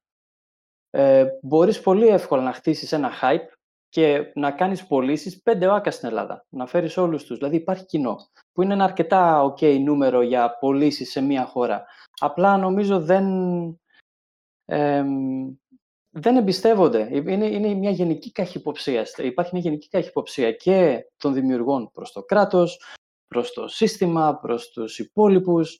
Ε, οπότε αυτό θα φανεί, όπως φαίνεται και σε όλα τα άλλα και στον αθλητισμό, ας πούμε, θα φανεί και στα games. Δεν νομίζω ότι θα μου κάνει εντύπωση. Χρειάζεται και κάπως ε, να το βάλεις σε ένα περιτύλιγμα. Δηλαδή, έχουμε λίγο θέμα και με το distribution, με την ε, διανομή. Ε, για παράδειγμα, το trailer που έχει στο YouTube κανάλι το gamedev.gr ε, έδειξε, είχε μέσα ξέρω εγώ 4-5 παιχνίδια τα οποία τα είδα και αν δεν μου έλεγες ότι τα έχει φτιάξει ελληνικό στούντιο δεν το πίστευα. Είναι τόσο είναι όμορφα, είναι τόσο εντυπωσιακά. Ε, αν όμως ε, βάλεις το χέρι μέσα σε ένα virtual έτσι νοητό βάζο με όλα τα indie games που δημιουργούνται και τραβήξεις τυχαία ένα παιχνίδι, ε, οι πιθανότητες λένε ότι αυτό που θα βγάλεις από μέσα θα είναι ένα τεχνικό και γραφικό abomination. Ένα, ε, ε, ένα, ένα σκατά πράγμα. Ε, Ενδεχομένως αυτό το γεγονός το ότι μέσα στις indie προσπάθειες ξεχωρίζουν μόνο κάποια project τα οποία βρίσκονται στα standards μιας AA, AAA παραγωγής, τουλάχιστον στο κομμάτι το οπτικό, ε, κάνει τους ανθρώπους να πιστεύουν ότι δεν αξίζει να ασχολούνται με το indie gaming. Χρειάζεται λοιπόν να έχει και κάποιο background αυτός που ασχολείται με τα indie games για να συνειδητοποιήσει το πόσο δύσκολο είναι να φτιάξει ένα παιχνίδι που να ανταπεξέρχεται σε μια αγορά γεμάτη με AA και AAA παιχνίδια τα οποία από τα οποία βρίσκονται πίσω τεράστιες εταιρείες με budget πολλών εκατομμυρίων ε, σε, σε, αντιδιαστολή με τα project για τα οποία μιλάμε που είναι garage project έτσι όπως τα λένε ας πούμε δουλειά δύο ανθρώπων ή ενός ανθρώπου με το παιδί του όπως είναι το Σελήνη ε, που, Ταυτόχρονα είναι και η δύναμη, είναι και το πλονέκτημα των indies αυτό να ξέρεις. Γιατί εκείνοι, οι μεγάλες εταιρείες πολύ δύσκολα θα πάρουν ένα ρίσκο. Ξέρουν ότι κάτι δουλεύει και το ξαναβγάζουν ξανά και, και δεν, θα τους, ξανά, δεν, θα τους δεν θα τους συγχωρεθούν και λάθη στο design εκείνους, σε εκείνους έτσι. Γιατί αν το δικό σου παιχνίδι έχει ένα bug ή δύο, δεν θα πει κάποιος, κοίτα να δεις τον άχρηστο, ξέρω εγώ, έχει δύο bugs μέσα το παιχνίδι. Όταν όμως θα σου πουλήσει η Ubisoft 80 ευρώ ένα παιχνίδι και θα έχει έναν χαμό μέσα από glitches και από bugs, θα πεις αυτοί γιατί πληρώνονται, ξέρω εγώ, και τα έχουν έτσι. Ακριβώς. Και παρόλα αυτά, ε, οι indies είναι, μπορούν να τολμήσουν κάτι διαφορετικό χωρίς να φοβούνται πάρα πολύ. Ναι, ναι. Οπότε θα δεις Ναι. ε, πολλά διαφορετικά είδη, πολλά Πολλές νομίζω ιδέες να- καινούργιες που δεν υπάρχουν. Δεν, δεν πουθενά. νομ... Ακριβώς, ακριβώς. Και δεν νομίζω ότι μια εταιρεία σαν την Ubisoft θα δοκιμάσει κάτι διαφορετικό από τα Να Assassin's πω, ε- Creed ποτέ. να πω επίσης ότι σημαντικό είναι να έχουν τα εφόδια οι developers όχι απαραίτητα να πετύχουν οικονομικά με ένα project, αλλά τουλάχιστον να διεκπαιρεώσουν ένα project, το, το πρώτο τους project ή αυτό που ε, πιστεύουν ότι έχει πιθανότητες να πετύχει. Ε, γιατί αυτό που θα μπορεί να είναι το έναυσμα να, κάνουν, να, να μεταπηδήσουν σε κάτι μεγαλύτερο. Έχουμε πολλά παραδείγματα indie παιχνιδιών του εξωτερικού με πολύ μικρό budget, τα οποία ακριβώς επειδή έκαναν ένα, ήταν ένα silent hit και έσκασε σαν πυροτέχνημα και ξαφνικά έγινε viral σε όλο τον κόσμο, πετάχτηκε μια Microsoft, το αγόρασε, το, κα- δηλαδή δείτε ιστορίες ξέρω εγώ τύπου Minecraft, ξεκίνησε σαν τίποτα μια μαλακία και έχει καταντήσει να είναι το μεγαλύτερο franchise στον κόσμο και να το έχει αγοράσει η Microsoft. Και άλλα πολλά indie Να games, δεις. έτσι. Ε, το έναυσμα είναι πολύ σημαντικό. Είναι αυτό που λέμε ότι ξέρεις, το να τελειώσει ένα παιχνίδι είναι Το εφαλτήριο. το, το 90% του, του να φτιάξει ένα παιχνίδι. Δηλαδή το. Πώς θα το εξηγήσω. Ε, Τα τελευταία, ναι, Ναι, καλά, το, το, το πόσο δυσκολότερο είναι το τελευταίο κομμάτι του παιχνιδιού Ναι. από ότι είναι όλο το υπόλοιπο είναι άλλη συζήτηση εντελώς. Απλά ε, ε, έχουμε πολύ αυτή τη συνήθεια του να μην ρελιζάρουμε. Εγώ είμαι στο industry από το 12, 10 χρόνια σχεδόν. Την εταιρεία, γιατί έχω και εταιρεία, δεν το ανέφερα μέχρι εγώ, αλλά έχω μια εταιρεία, την Envy Softworks. έχεις Είμαστε game κάνει. development. Έχω κάνει, έχω πολύ κάνει. Ε, είμαστε game development studio, έξι χρόνια σχεδόν. Ε, δεν έχουμε ριλιζάρει κανένα παιχνίδι. Ριλιζάρει, full release, δεν έχουμε κάνει commercial release κανένα. Ε, έχουμε αναγκαστεί να κάνουμε πάρα πολλές δουλειές χρησιμοποιώντας τις τεχνολογίες των video games ε, για εταιρείες, ε, για marketing, για πολιτισμό, για εκπαίδευση, για, για, για. Και έχουμε κάνει πάρα πάρα πάρα πάρα πολλά prototypes. Μόνοι μας. For fun, όταν δεν έχουμε κάτι άλλο να κάνουμε, κάνουμε prototypes. Πάμε σε game jams, κάνουμε prototypes. Και θα σου στείλω ένα βιντεάκι, δεν ξέρω αν θες να το δείξεις, δείξτε το. Είναι το showreel της εταιρείας μου, ρε παιδί μου, από το 19, είναι τριών χρόνων, είναι παλιό. Είμαστε πολύ πιο εξελιγμένοι πλέον από ό,τι είναι τώρα. Και είναι ένα showreel από διάφορα projects που είχαμε κάνει για την πάρτι μας. Δεν είναι projects για παλιάτες αυτά. Είναι κάθε ένα από αυτά που φαίνεται σε αυτό το showreel θα μπορούσαν να έχουν κυκλοφορήσει σαν full games out there, commercially, ωραία.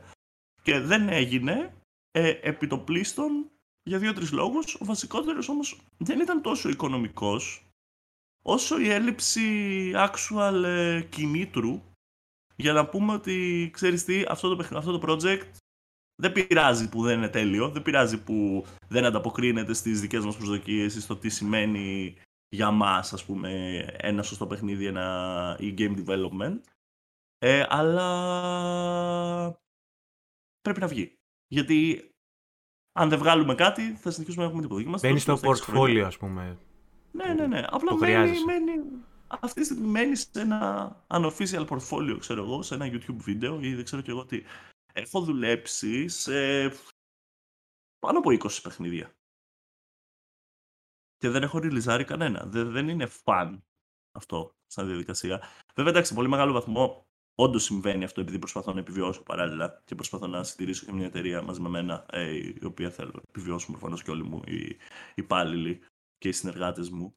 Ε, είναι πολύ διαφορετικός ο τρόπος που αντιμετωπίζεις το game development όταν ε, είναι στο side. Ωραία. Από ότι το κάνεις full time. Και για να φτάσει στο σημείο να το κάνεις full time πρέπει να κάνεις τεράστιες θυσίες όπως έχει κάνει ο Ανδρέας είτε πρέπει να σου κάτσει. Να είσαι τυχερός. Στην Ελλάδα πάντα. Έτσι, στην Ελλάδα. Γιατί να βρεις funding για video game προκαταβολικά δεν υπάρχει περίπτωση. Το καλύτερο σου bet σαν Έλληνας είναι να κάνεις ένα πολύ καλό prototype τύπου 6 μήνες ε, ένα vertical slice βασικά όταν κάνω prototype και να βρεις ένα publisher μετά να σου χρηματοδοτήσει στη συνέχεια. Που και αυτό χρειάζεται πάρα πολλές διασυνδέσεις. Πάρα, πολλο, Ποιος πάρα θα μπορούσε πολύ. να σε χρηματοδοτήσει στην Ελλάδα, ας πούμε; Στην Ελλάδα κανένας. Ε, Αυτό. ε, κανένας. Υπάρχουν άνθρωποι που έχουν τα λεφτά να το κάνουν, ε.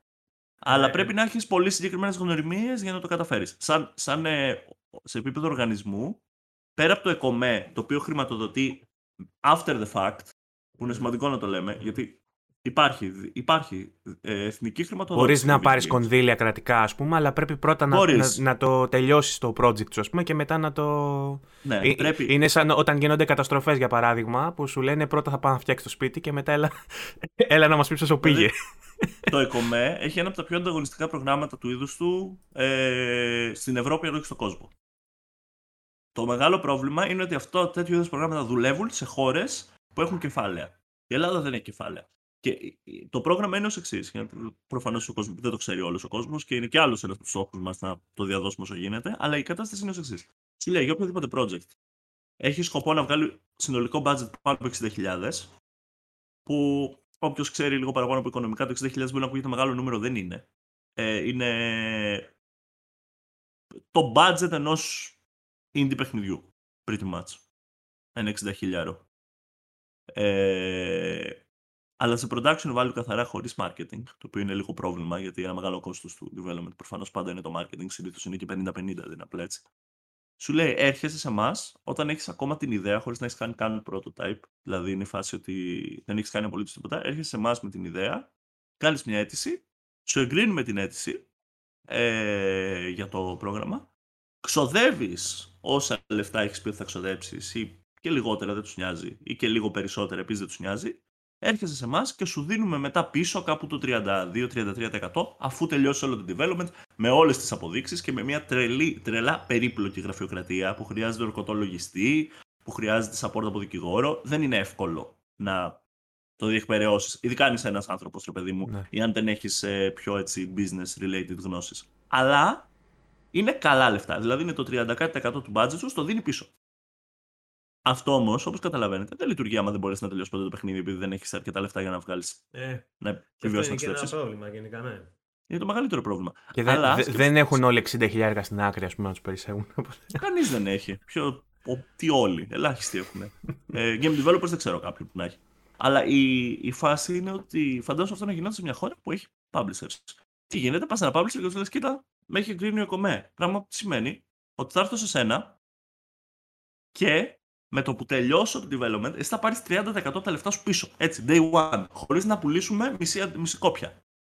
Και αυτό πάμε και κάνουμε και εμείς τους publishers έξω τώρα. Δηλαδή, αυτό που προσπαθούμε να κάνουμε είναι να φέρουμε publishers απ' έξω να χρηματοδοτήσουν λίγα παιχνίδια. Κάποιοι το έχουν καταφέρει, όπως το Homesick, ε, τον Traptics, είναι ένα ε, survival strategy city builder, ε, σαν το Frostpunk, ρε παιδί μου, τέτοιο vibe παιχνίδι.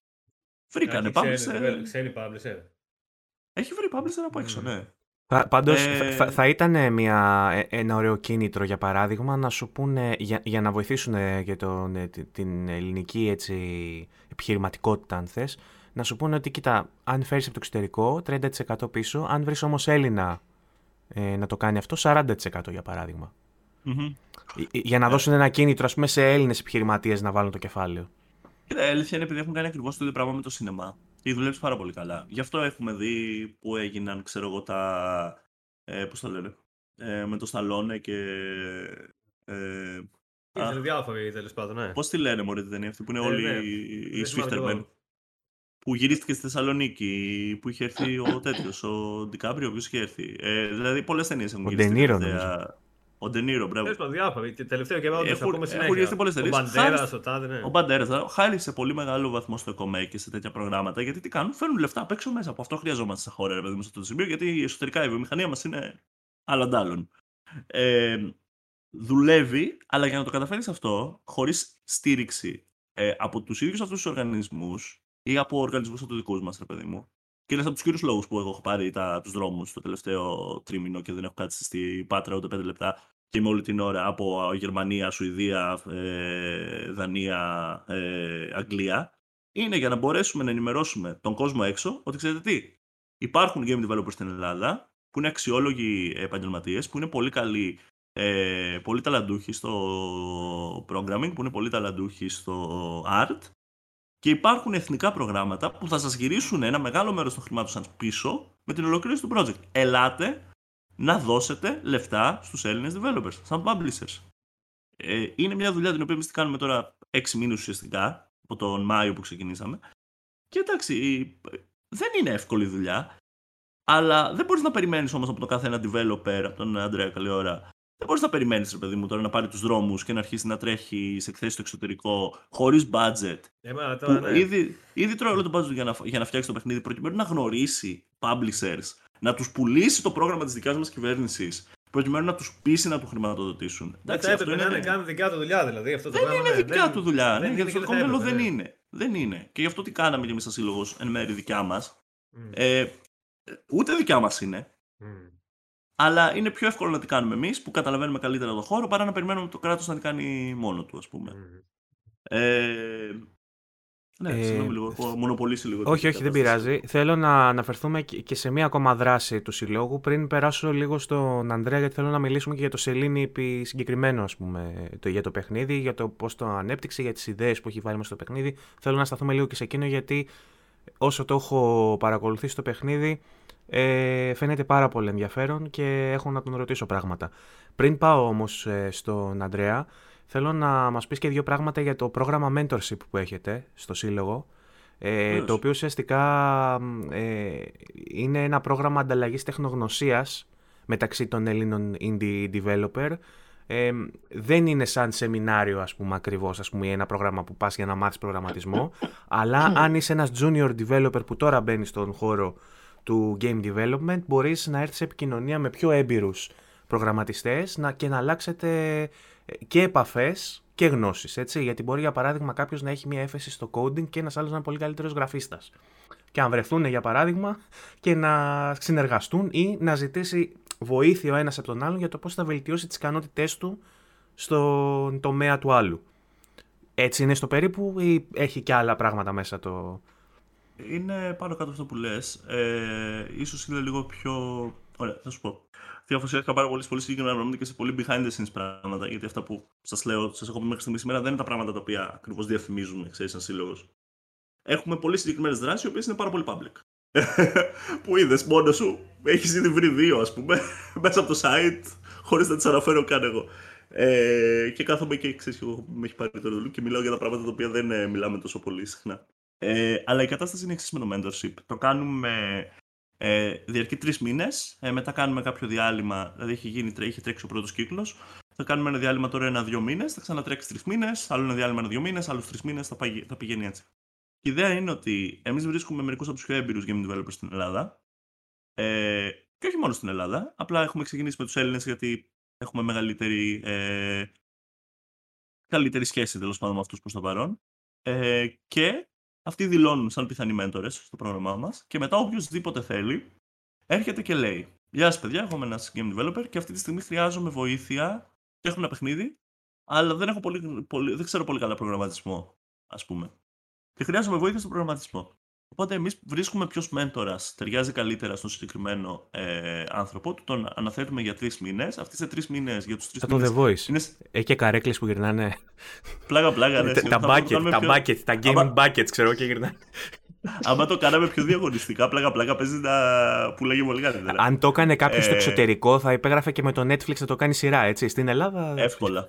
Εύκολα, εύκολα. Ε, οπότε τον ε, αναθέτουμε σε αυτόν τον μέντορα και για τρεις μήνες έχουμε μια στενή συνεργασία που ο μέντορας τον βοηθάει σε συγκεκριμένο skill το οποίο χρειάζεται βοήθεια πάνω στο δικό του project.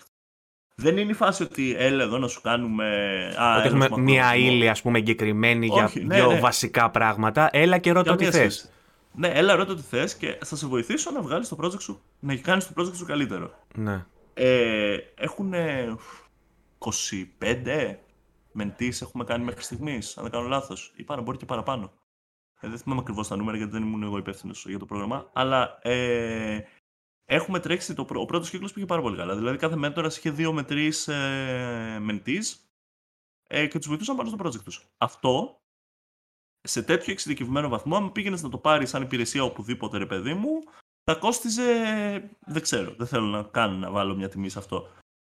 Σε εμά, αν είσαι μέλος του συλλόγου, είναι δωρεάν.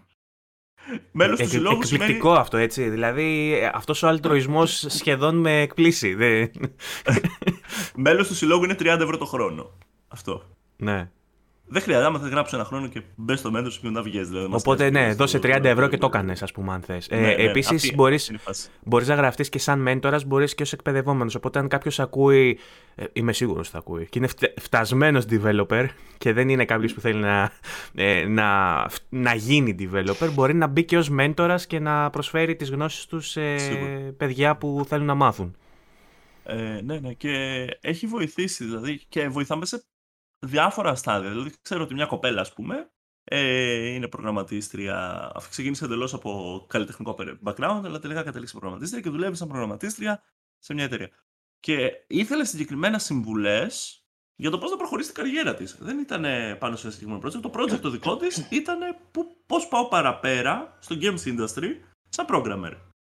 Και βρήκαμε μέντορα που τη βοήθησε με αυτό το συγκεκριμένο πρόβλημα. Δηλαδή, υπάρχει τεχνογνωσία μες στην Ελλάδα. Υπάρχει πολύ έντονη τεχνογνωσία. Individuals, έχουμε απίστευτους ανθρώπους ναι, ναι. στην Ελλάδα. Το βλέπουμε, το βλέπουμε και στα credits, δηλαδή σε τεράστιες εταιρείες που βλέπεις μέσα στους συντελεστές ε, πάρα πολλά ελληνικά ονόματα ας πούμε, και σε πολύ σημαντικές θέσεις. Ε, και δεν υπάρχει μια. Πώς υπάρχει CD Projekt Red, ας πούμε, για την Πολωνία, ε, ή πώς υπάρχει η 4α, νομίζω λέγεται, της, ε, με τα μέτρο, η Ουκρανική.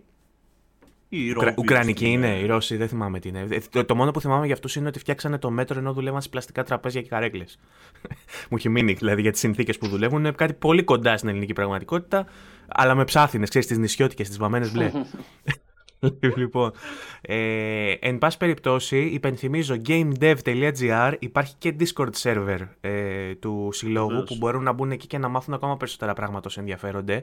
και από αυτούς που πρέπει. developers μέσα αυτή τη στιγμή ο server και μεγαλώνει. Σε, σέκτα. Γιάφκα το έχετε κάνει εκεί μέσα. Και είναι πολύ active. δηλαδή, μιλάμε όλη την ώρα, ό,τι βοήθεια χρειάζεσαι. Για να μπορείς να προωθήσεις τα παιχνίδια σου άλλους developers εκεί μέσα προφανώς, ε, να πάρεις feedback. Ωραία. Ε, έχουμε και από όλες μας οι public δραστηριότητες γίνονται μέσα από το Discord server. Δηλαδή τα σεμινάρια που κάνουμε, κάνουμε κάθε μήνα talks ε, που έρχονται διάφοροι άνθρωποι από όλο τον κόσμο και μιλάνε για συγκεκριμένα πράγματα. Κάνουμε τώρα, by the way, αυτό είναι το πιο πρόσφατο πράγμα που θα κάνουμε και ξεκινάει τώρα τον Νοέμβρη, οπότε τσεκάρετε το. Θα κάνουμε meetups σε Αθήνα, Θεσσαλονίκη και Πάτρα την ίδια μέρα. Νομίζω θα είναι 12 Νοεμβρίου 7 η ώρα το απόγευμα, δεν κάνω λάθος. Άμα μπείτε στο Discord, θα το ανακοινώσουμε και στο internet.gr, θα το δείτε και στα social media, οπότε ακολουθήστε μας όπου θέλετε. Ε, θα κάνουμε physical meetups σε τρεις τοποθεσίες στην Ελλάδα για να βρεθούμε και από κοντά ξανά μετά από πόσα χρόνια που έχουμε να βρεθούμε. COVID επιτρέποντας και τα λοιπά, ναι. COVID επιτρέποντας και λοιπά. Και είναι μια καλή αρχή για να ξανασυνδέσουμε λίγο το community, να δούμε ποιοι είναι οι καινούργιοι άνθρωποι που έχουν μπει σε αυτό, να τους βοηθήσουμε, να τους βάλουμε έτσι σε ένα, σε ένα μονοπάτι για να αρχίσουν και αυτοί να βλέπουν το, τα πράγματα ξέρεις, με πιο βασικό τρόπο. Ε, πολύ ενδιαφέρον και να ξέρετε ότι εμείς σαν VG είμαστε ανοιχτοί να σας κάνουμε πρόθεση, να σας βοηθήσουμε με οποιονδήποτε τρόπο μπορούμε και να στείλουμε τον Βασίλη να κάνει όλη την αγκαρία να κάνει όλη την κάλυψη. Γιατί, πάρα πολύ, ε, ε, κοίτα, ε, και εγώ αγαπώ πάρα πολύ τα indie. Γυρνάω και λέω στον κόσμο ότι είμαι indie gamer, ας πούμε, και γουστάρω τα indie όσο τίποτα. Αλλά ο Βασίλης έχει το όνομα, έτσι. Όπου και να γυρίσεις και να μιλήσει, ο Βασίλης Τατσιόπουλος που έχει κάνει την κάλυψη, κάνει τη συνέντευξη, έχει κάνει το review. Εγώ... Έχει κάνει... Η αλήθεια είναι πως θέλω πάρα πολύ να στηρίξω τα ελληνικά παιχνίδια. Ε, ένα παράπονο έχω μόνο ε, μέχρι στιγμής από το ελληνικό, την ελληνική σκηνή, ότι δεν υπάρχει ακόμα ένα ελληνικό παιχνίδι τρόμου, αλλά με ελληνικά στοιχεία. Έλευσης. Δηλαδή, ας πούμε, θέλω δεν να πω. ποτέ. Θέλω να πω, πώς είναι, ρε παιδί μου, κάτι παιχνίδι από Ταϊβάν που έχει κάτι λαογραφικά στοιχεία με κάτι θέματα. Θέλω ένα παιχνίδι σε ένα χωριό. Ένα Witcher. Ένα Witcher με γριές. Ένα Resident Evil Village με κανονικό χωριό. Αυτό θέλω. Κάποιος, αν μου ακούει και ξέρει να φτιάχνει παιχνίδια, να φτιάξει αυτό το παιχνίδι. Να είναι η Mother Miranda και να πλώνει τραχανά και να τσαλαγάει τις γίδες. Ε, αλήθεια όμως. Αλήθεια. Εγώ αυτό θέλω. Όντως θέλω ένα τέτοιο παιχνίδι που να έχει μέσα στοιχεία από την ελληνική επαρχία, αλλά φτιαγμένα με την οπτική του τρόμου. Πιστεύω θα ήταν τέλειο. Ε, ο Βασίλης έχει φτιάξει και ένα κόμικ εντωμεταξύ που πατάει σε αυτό, στο folklore το ελληνικό. Δεν ξέρω αν τον έχετε στα social. Ε, που, ε, κάνει σκίτσο. Οπότε ορίστε ο concept artist έτοιμος να φτιάξει αυτό. Όποιος βλέπει, όποιος ακούει από του μεγάλου developers μας ακούνε. Έχει, σας έχω concept artist εδώ.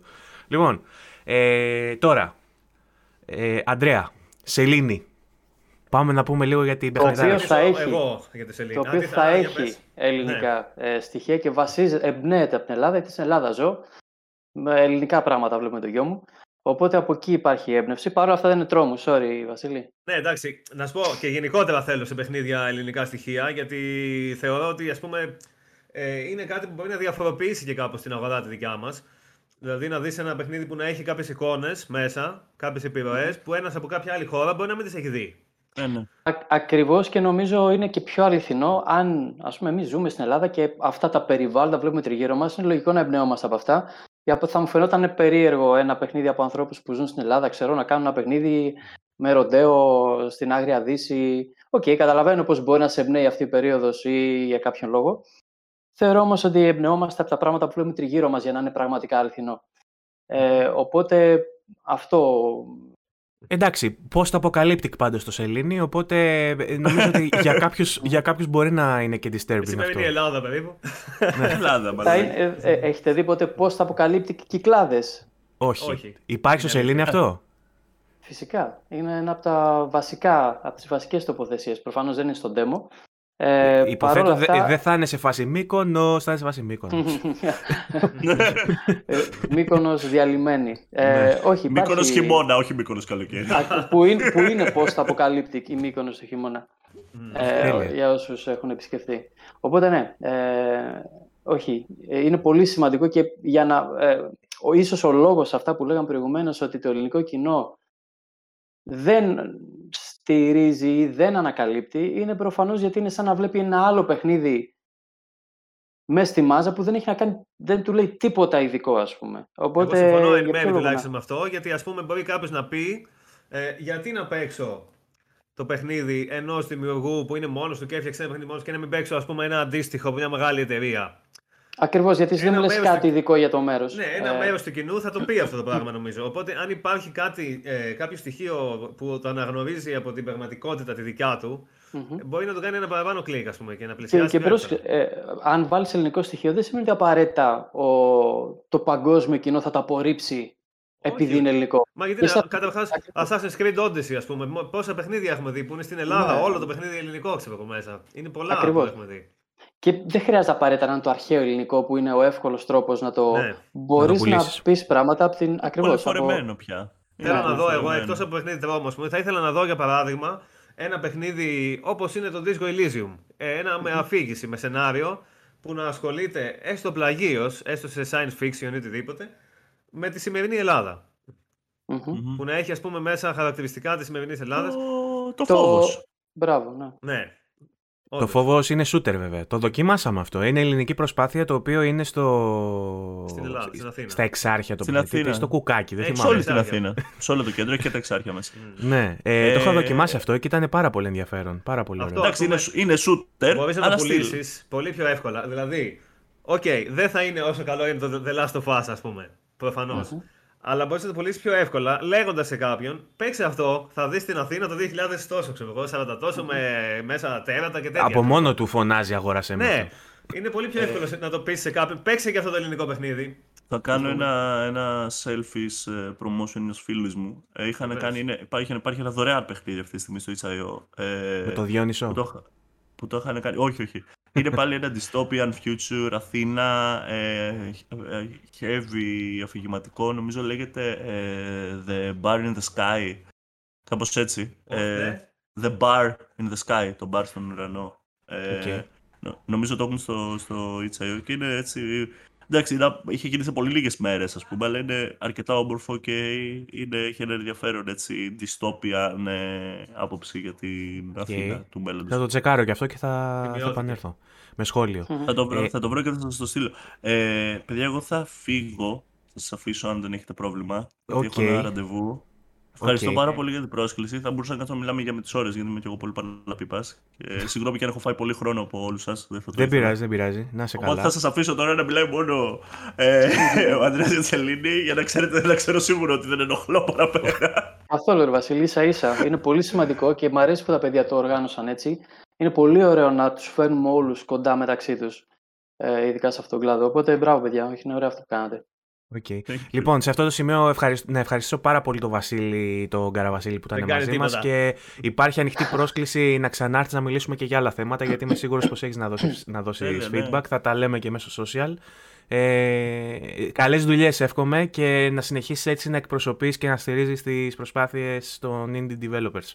Ευχαριστώ πολύ, παιδιά, και εσείς το ίδιο. Καλή δουλειά στο ΦΑΡ και ευχαριστώ και για την πρόσκληση. Ευχαριστούμε, για τη στήριξη. Να σε καλά. Καλή συνέχεια. Bye. Bye. Yeah. Και τώρα λοιπόν, και είμαστε τώρα εδώ με τον Αντρέα. Αντρέα, Σελήνη. Λοιπόν, θα ξεκινήσω εγώ πρώτα. πριν από τον Αντρέα. Να πω ότι εγώ, ε, επειδή ψάχνω γενικά τα ελληνικά παιχνίδια, ας πούμε, όσο μπορώ, γιατί πολλές φορές δεν είναι και εύκολο, αλλά οκ. Okay, είχα δει το Σελήνη και μου είχε κάνει εντύπωση το εικαστικό στυλ, ας πούμε, και το, επειδή μου αρέσουν και τα παιχνίδια γρίφων ε, που φάση Limbo και τέτοια. Και είχε demo και το έπαιξα τότε. Και το σελήνη το σημερινό με το σελήνη το που ήταν στην αρχή της ανάπτυξης δεν έχει καμία σχέση. Ε, είναι τελείως διαφορετικό το στυλ του παιχνιδιού καταρχάς, αν και έχει ας πούμε, κάποια κοινά, έχει ας πούμε, παρόμοια ατμόσφαιρα. Είναι πάλι έτσι με στοιχεία science fiction και πώ θα αποκαλύπτει Μύκονος και τέτοια. Αλλά πρώτα απ' όλα είναι πολύ πιο όμορφο. Ε, τώρα.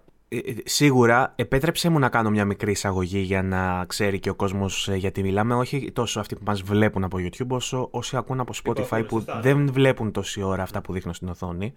Ε, η περιγραφή στο Steam λέει για το Σελήνη ότι είναι ένα cryptic and alluring journey of foggy wastelands, abandoned machinery and forgotten ruins. Οπότε είναι μια κρυπτική έτσι περιπέτεια ε, σε ομιχλώδη τοπία παρατημένα post-apocalyptic, όπου υπάρχουν ε, μηχανές και ερήπια του πρώτερου πολιτισμού, ας πούμε, που έχει καταστραφεί για κάποιον λόγο, υποθέτω αυτό είναι spoiler, θα το μάθουμε παίζοντας, έτσι. έτσι Μπορούμε να πούμε πως είναι ένα παιχνίδι επιστημονικής φαντασίας. Γενικότερα θέλει να προβληματίσει για περιβαλλοντολογικά, κοινωνικά αλλά και προσωπικά θέματα που μπορούν να αφορούν τον καθέναν. Μπορεί, Βασίλη, το παιχνίδι να έχει αλλάξει οπτικά σε σχέση με τότε. Παρ' όλα αυτά, αυτά τα στοιχεία πάντα τα έχω μέσα μου. Έχει και αλλάξει ξεκινήσει... οπτικά και έχει αλλάξει, ας πούμε, είδος παιχνιδιού. Περίπου. Κατά κάποιον τρόπο. Ναι. Για παράδειγμα, τότε ε, αυτό που συνέβη είναι το εξής. Όταν ε, το game εκείνο που έχει παίξει είναι ο χαρακτήρας με χέρια κτλ. Παρ' όλα αυτά, επειδή μπήκε ορφαία στο κόλπο και θέλουν να κάνουν ένα παιχνίδι εξερεύνησης πιο Metroidvania. Και έπρεπε κατά κάποιο τρόπο να αφήνουν τα χέρια και το ledge. Αν υπάρχουν τα χέρια, θα πρέπει να πιάνετε σε γωνίες και να σκαρφαλώνει. Οπότε όλος ο παίκτης καλύφθηκε με αυτή την ε, κάπα επιστημονικής φαντασίας, ε, futuristic κτλ. Και δεν χρειάζεται πλέον τα χέρια. Αυτό ουσιαστικά ε, έχει συμβεί και πλέον μπορεί να πηδάει στις πλατφόρμες. Παρ' όλα αυτά το παιχνίδι, για αυτούς που δεν βλέπουν στο Spotify, μπορούμε να πούμε πως είναι ένα παιχνίδι επιστημονικής φαντασίας που προβληματίζει για περιβαλλοντολογικά και κοινωνικά θέματα. Ε, επίσης, θίγει θέματα σχέσης ανθρώπου τεχνητής νοημοσύνης από τη σκοπιά ενός πατέρα και του γιού του, εμένα και του Ορφέα. Το πώς αυτό που περνάμε και βιώνουμε εμείς οι δύο, ουσιαστικά δεν είναι μόνο πατέρας και γιος, είναι γονέας, παιδί. Το πώς τεχνητή νοημοσύνη μπορεί να εκπροσωπεί τον γονιό και η κλώνει τα παιδιά. Και πώς αυτή η σχέση μπορεί να εξελιχθεί. Υφίσταται. Επίσης, θέλω να προβληματίσει τον παίκτη ε, επειδή το παιχνίδι σε αφήνει ελεύθερο. Μπαίνεις μέσα και δεν σε καθοδηγεί. Σου δείχνει ε, σε αφήνει εσύ να εξερευνήσεις προ όποια κατεύθυνσης θε. Και ανάλογα με τη συμπεριφορά στο παιχνίδι, σε κάποια φάση θα αναρωτηθείς. Αυτά που έκανα, ε, ας πούμε, ήταν καλά; Στον κόσμο αυτόν προσέφερα κάτι θετικό; Και στο τέλος θα κληθείς να δώσεις μια ερμηνεία για όλο ε, αυτό που ο, ο, ο πρωταγωνιστής του παιχνιδιού είσαι εσύ, για παράδειγμα, ε, ε, και υπάρχουν αναφορές σαφείς ας πούμε στη δική σου ζωή και τη σχέση με το γιο σου ή είναι μια αλληγορία ας πούμε με έναν μοναχικό άνθρωπο που εξερευνά και λέει μια ιστορία μέσω παραβολών; Νομίζω το δεύτερο δεν θέλω να το κάνω τόσο προσωπικό. Απλά εγώ θέλω να, να έχω εκεί τα πολύ γενικά, εσωτερικά, ε, κοινωνικά, προβληματισμούς, προβληματισμούς, που νομίζω υπάρχουν σε όλους, όχι μόνο σε μένα. Ε, και δεν θέλω τόσο να βάλω το προσωπικό μου στοιχείο. Δεν είναι τόσο για μένα. Yeah. Ναι. Ακριβώς για μένα. Άρα ε, θες να μοιραστείς τους ε, προβληματισμούς σου, αλλά τους έχεις ε, ε, ρομαντικοποιήσει λίγο και τους έχεις εικονοποιήσει, τους έχεις ε, να μοιάζουν σαν μια ιστορία έτσι post-apocalyptic ε, που νομίζω ότι πουλάει κιόλας, πουλάει εντός εισαγωγικών, χωρίς να θέλω να μειώσω, ξέρεις την προσπαθεια και, το, και το έργο σου. Απλά το post-apocalyptic ναι, πουλάει ως κόνσεπτ έτσι και μπορεί να δώσει εσύ κάποια μηνύματα τελείως διαφορετικά. Ε, με περιτύλιγμα αυτό το πολύ trendy Ε, το Σελήνη συγκεκριμένα, επειδή το έχω παίξει το demo, που δεν έχει βγει ακόμα, ε, είναι όντως post apocalyptic, αλλά έχει πολύ ενδιαφέρον ε, εικαστικό στυλ. Εγώ ένιωσα, ε, χωρίς να. Δεν έχει ας πούμε διάλογο, δεν σου λέει κάποιος. Ε, λοιπόν, αυτός ο κόσμος είναι αυτό και αυτό και αυτό. Το καταλαβαίνεις μόνος σου από αυτά που βλέπεις τριγύρω ενώ παίζει. Εγώ ένιωσα σαν να έπαιζα, χωρίς να έχω ιδέα για το τι γίνεται στο σενάριο, ε, σε έναν κόσμο που είναι όντως πώ το αποκαλύπτει και φουτουριστικό στο μέλλον, αλλά ταυτόχρονα αισθανόμουν ότι βρίσκομαι σε παλιότερη εποχή δικιά μας. Σαν να βλέπω πούμε, στοιχεία από τον Παγκόσμιο Πόλεμο, για παράδειγμα. Αισθανόμουν ότι έβλεπα ένα συνδυασμό δηλαδή του πραγματικού κόσμου του δικού μας στο παρελθόν με ένα φανταστικό μέλλον το οποίο είναι όλο κατεστραμμένα, ξέρω εγώ. Μπορούμε να το φανταστούμε σαν ένα, ναι, ναι, μπορούμε να το φανταστούμε σαν ένα μουσείο ανθρωπότητας, ενός διαλυμένου κόσμου και εξερευνήσει εκεί μέσα να ανακαλύψεις το κατεστραμμένο ή το διαλυμένο παρελθόν. Για ποιον λόγο συνέβη όλο αυτό; Και θα πρέπει να καταλάβεις και γιατί είσαι. Δεν μου αρέσει, δεν μ αρέσει πώς υπάρχει ένα μυστήριο στην ατμόσφαιρα, πώς υπάρχει ένα μυστήριο στον ήχο και στη μουσική. Το ίδιο μυστήριο υπάρχει και στο narration και στην αφήγηση δεν μου αρέσει να σου πω «Α, αυτό είναι, είναι ο χαρακτήρας, λέγεται Τόμι και τώρα πήγαινε στον Τζον να κάνεις αυτό το πράγμα».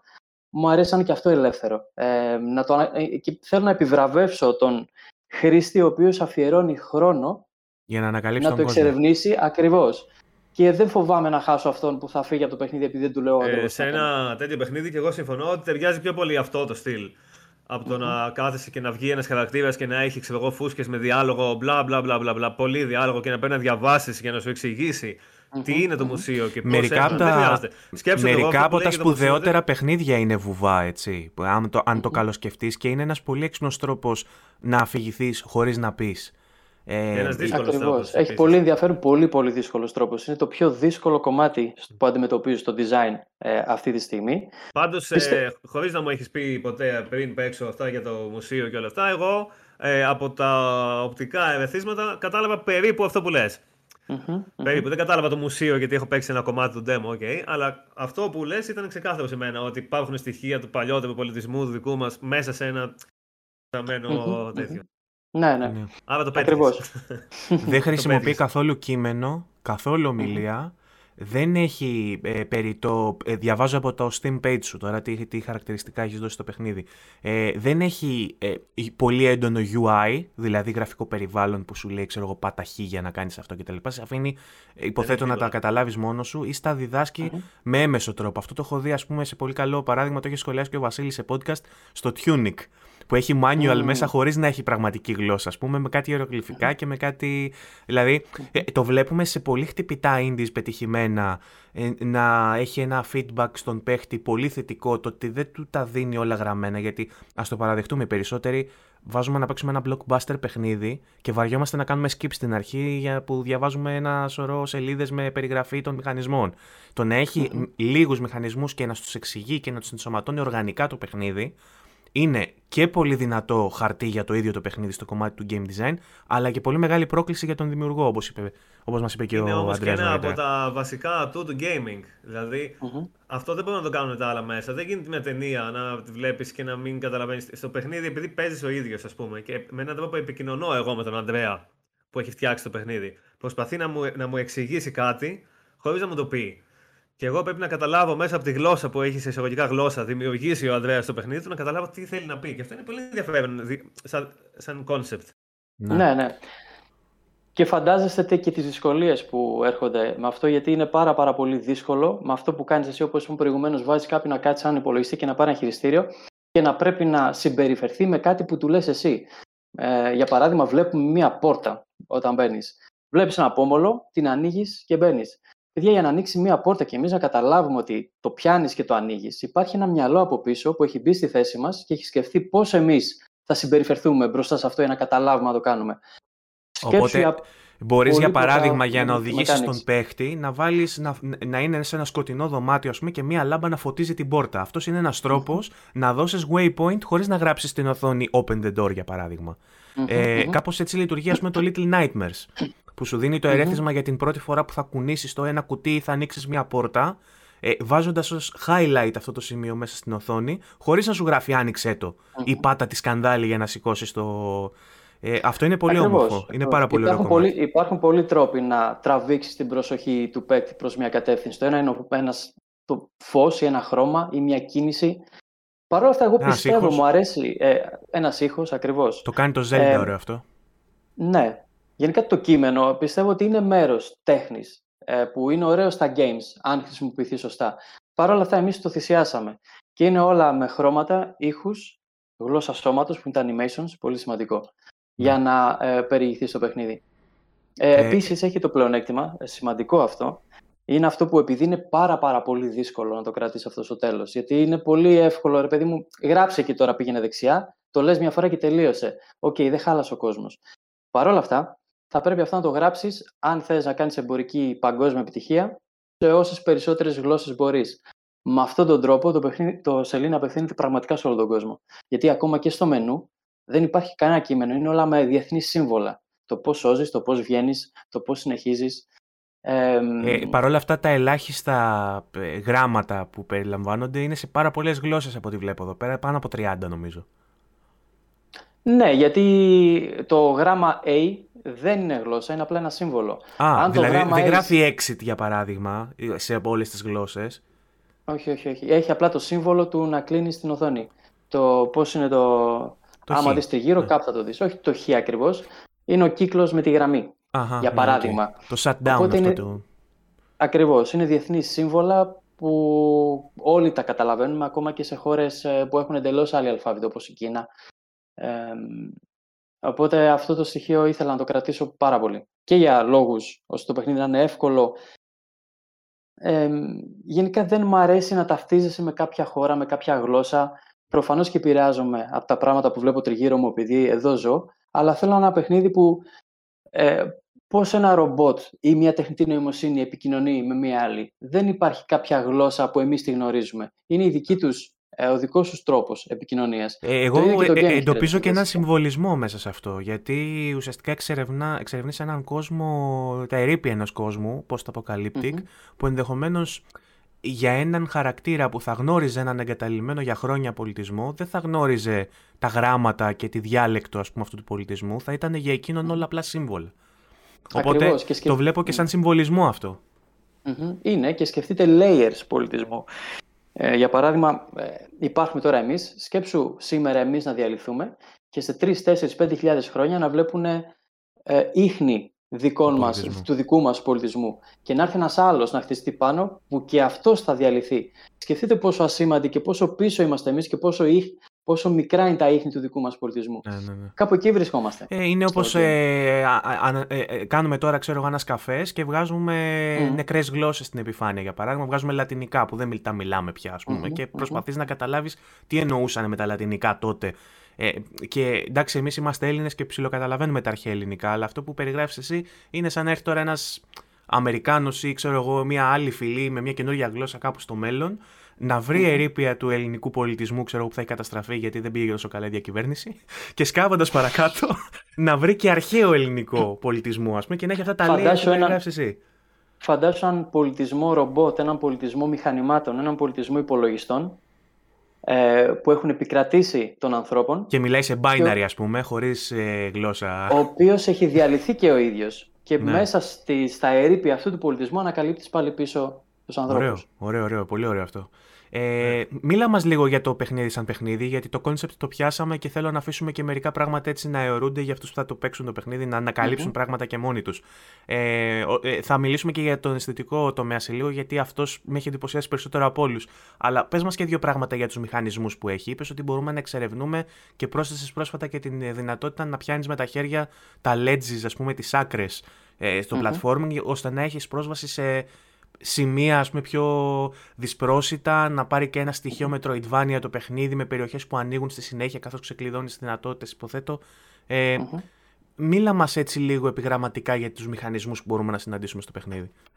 Από τα πιο δύσκολα σε σχέση με αυτό που είπαμε πριν ότι δεν μπορείς να ε, μιλήσεις, για παράδειγμα στο Inside, ε, πιάνω ένα παιχνίδι που, σαν- που έχω σαν κεντρική έμπνευση για το ε, σελήνη.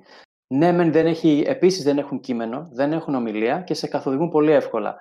Παρ' όλα αυτά είναι ένα πολύ γραμμικό παιχνίδι, πάει αριστερά, δεξιά και τελειώνει. το να μπορείς να διδάξεις πολύπλοκα mechanics ενός Metroidvania είναι πάρα πάρα πολύ δύσκολο να το κάνεις με αυτό το σιωπηλό τρόπο, να το πούμε έτσι. Ε, οπότε γι' αυτό και τα χέρια που είπες πριν μπήκαν ουσιαστικά φύγανε. Στο προηγούμενο, στην προηγούμενη έκδοση υπήρχαν χέρια. Πλέον για να μπορέσουμε να διδάξουμε τον παίκτη και να κάνουμε focus στο να περάσει καλά ε, και όχι απλά να δείξω εγώ ένα φοβερό mechanic, έπρεπε τα χέρια να θυσιαστούν και να γίνει ένας κλόνος που τα χέρια είναι μέσα στην κάπα του, τέλος πάντων. Ε, οπότε ένα, ένα λέγεται 2.5D, 2.5D να το πούμε έτσι, γιατί είναι τρισδιάστατο παιχνίδι, αλλά τον έναν άξονα τον μπλοκάρεις. Πας μόνο αριστερά-δεξιά, πάνω-κάτω, δεν πας τα γραφικά δηλαδή φαίνονται να έχουν βάθος, αλλά δεν είναι προσβάσιμα, ας πούμε, δεν μπορείς να πας. Δεν, ακριβώς, μπλοκάρεις τον παίκτη στο να πάει, πάει μόνο αριστερά, δεξιά, ε, πάνω. Σε, όλο το παιχνίδι ή ας πούμε πως στο Ori, λέω για παράδειγμα, το, το ξέρεις το Ori and the Blind Forest και το ναι. ε, Will of Wisps, στο, πιο, στο Will of Wisps, σε αντίθεση με το Blind Forest, ε, είχε κάποια στοιχεία που άλλαζες πλατφόρμα προς τα μέσα έμενες σε δύο άξονες το παιχνίδι, αλλά μπορούσες να πας και προς τα μέσα, να αλλάξεις layer, ας πούμε. Αυτό το έχεις εφαρμόσει εσύ ή το έχεις απλά για να φαίνεται από πίσω 3D. Ουσιαστικά τα 3D ή το παιχνίδι του Σελήνη είναι ένα 3D, τρισδιάστατο παιχνίδι. Α πούμε το Ori 1 είναι δυσδιάστατο παιχνίδι. Απλά λέγεται 2,5D το Σελήνη επειδή παίζει σαν το Ori αριστερά-δεξιά, αλλά με τρισδιάστατα γραφικά. Οπότε δεν υπάρχει κάτι στο βάθος γιατί πρώτον δεν εξυπηρετεί σε κάτι το game αλλά επίσης το βάθος είναι εκεί για να σου λέει την ιστορία. Ναι. Δεν είναι, Αφηγηματικά έχει νόημα δηλαδή, απλά δεν, είναι, δεν εργαλειοποιείται στο gameplay. Όχι, όχι, δεν νομίζω ότι χρειάζεται σε ένα game σαν το Σελήνη, δεν μου έχει χρησιμεύσει σε κάτι ως τώρα. Ε, υπάρχει τρομερό, τρομερός χώρος πάνω, κάτω, αριστερά, δεξιά προς εξερεύνηση που αν μπει και το βάθος, νομίζω μπερδεύει αυτή την απλότητα που έχει τώρα. Νομίζω δεν χρειάζεται. Okay, οπότε ε, ένας μηχανισμός είναι το platforming. Ε, μαχη υπάρχει στο παιχνίδι; Ε, ναι, και εδώ είναι όταν μπήκε ο Ορφέας στο κόλπο για πολύ καιρό τη σνόμπαρα την, ε, τη, τη μάχη στα games, μέχρι που ο ίδιος ανακάλυψα το Hollow Knight και άλλα παιχνίδια Metroidvania του είδους και κατάλαβα το πώς αυτό δίνει αξία στην εξερεύνηση και στην επιστροφή μετά στο ίδιο μέρος. Γιατί θα πας από το α στο β και θα ξαναεπιστρέψεις το α στο γ και στο δ και θα πηγαίνεις σε όλα, σε όλα αυτά τα μέρη και το combat κάνει ευχάριστη την εμπειρία της επιστροφής κατά κάποιο τρόπο, που κάθε φορά θα αλλάζει ανάλογα με τις δυνατότητές σου. Όταν ξαναεπιστρέψεις στο ίδιο μέρος, δεν θα είναι ακριβώς το ίδιο. Εσύ αλλάζεις, αλλά και το μέρος. Οι εχθροί αλλάζουν δηλαδή. Ναι, κάποιοι στο, αλλάζουν. Κάποιοι στο Hollow Knight, όταν γυρίζεις πίσω, εσύ έχεις περισσότερες ικανότητες, ας πούμε, αλλά οι εχθροί παραμένουν αδύναμοι ας πούμε, στα πρώτα επίπεδα. Δεν αλλάζουν κάτι σε κάτι. Εκτός από κάποια σημεία που ίσως είναι διαφορετικοί. Θα υπάρχουν ναι. κάποιοι καινούργιοι εχθροί που θα εμφανίζονται πλέον, γιατί κάτι έχει αλλάξει στον κόσμο. Άρα πλέον κάτι που είδες πριν θα έχει ζωντανέψει, ίσως, ή θα είναι εκεί πιο δυνατό το ίδιο. Αλλά είναι, ε, θα έχει τέτοιου τύπου αλλαγές. Βέβαια, δεν θα χάνεται πολύ αυτό, γιατί δεν, δεν είναι αλλαγή αν εσύ δεν αισθάνεσαι πιο δυνατός στον προηγούμενο κόσμο. Και το ωραίο είναι αυτό ότι ξαναεπιστρέφεις στο πρώτο μέρος, αλλά πλέον είσαι πολύ ισχυρός και σου είναι πολύ πιο εύκολο και κάπως το χαίρεσαι και αισθάνεσαι και κάνεις και αυτό που λένε το story arc, ε, όπου ξεκινάς μία περιπέτεια, εξελίσσεσαι σε αυτήν, υπάρχουν και οι προκλήσεις και ξαναεπιστρέφεις πάντα στο ίδιο μέρος, αλλαγμένος. Οπότε αυτό εξυπηρετεί το να επιστρέψεις ξανά στο ίδιο μέρος αλλά εσύ είσαι πολύ, πολύ, πολύ πιο διαφορετικός γιατί έχεις ζήσει όλο αυτό. Ναι. Ωραίο, όμορφο. Ε, όσον αφορά τις αναβαθμίσεις που κάνεις, ε, υπάρχει κάποιο, αυτό θυμάμαι το είχα δει και σε post στο facebook που το συζήταγες με τον κόσμο και είχες ρωτήσει τη γνώμη του. Υπάρχει κάποιο currency system το οποίο μαζεύεις για παράδειγμα νομίσματα ή εμπειρία και τα mm ξοδεύεις για να πάρεις, ε, ε, ε, να πάρεις κάποια skills ή αυτά τα κερδίζεις με το story progression. Προχωρώντας Όχι, δηλαδή, υπάρχουν, υπάρχουν, υπάρχουν ενέργειες που σου δίνουν όλοι οι corrupted εχθροί, να τους πούμε έτσι. Σου δίνουν κάτι πίσω το οποίο το συλλέγεις. Βέβαια, αυτό που έχει γίνει τώρα, έχει, μέχρι πριν είχα ένα feedback, ότι έχεις μαζέψει τόσα, γεμίζει μπάρα κτλ. Το βγάλαμε εντελώς και αυτό. Και λειτουργεί. Λειτουργεί πολύ OK. Δηλαδή, βλέπεις μικρά πραγματάκια τα οποία τα μαζεύεις, δεν ξέρεις τι κάνουν. Σε κάποια φάση θα φτάσεις σε ένα σημείο που θα τα χρησιμοποιήσεις. Οπότε έχουν κρατηθεί στο πιο minimal και ελάχιστο που δουλεύουν. Έχουν αφαιρεθεί τα, τα ένα σωρό charms που τα λένε που μπορεί να έχουν τα Metroidvania παιχνίδια που τα χρησιμοποιείς και έχεις αυτό. Δεν μου αρέσει να το κάνω αυτά τα παιχνίδια. Εγώ θέλω ότι έχω αποκτήσει να το έχω και τελείωσε. Δεν, δεν μου αρέσει να έχω την επιλογή. Α, Να πάρω αυτό ή να πάρω εκείνο. Νομίζω αυτό ήταν, θα ήταν λίγο too much ε, και θα μπέρδευε στο concept.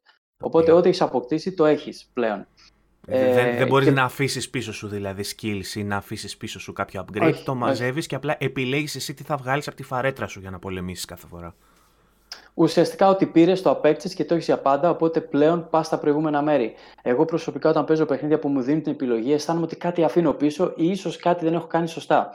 Και δεν το ήθελα αυτό. Ήθελα να κρατήσω το, την αίσθηση ότι πλέον είσαι πιο δυνατός, τα έχεις όλα. Ε, και πάμε να δούμε με αυτές τις δυνάμεις πού μπορούμε, τι μπορούμε να εξερευνήσουμε. Αυτά Πάντα τα, μου άρεσε αυτό το τύπου, στοιχείο. αυτά τα τύπου orbs που μαζεύεις λοιπόν δεν έχουν κάποιον ε, μετρητή που σου λέει ότι έχεις τόσες χιλιάδες orbs για παράδειγμα, αλλά έχεις κάτι σαν δοχείο που γεμίζει για παράδειγμα.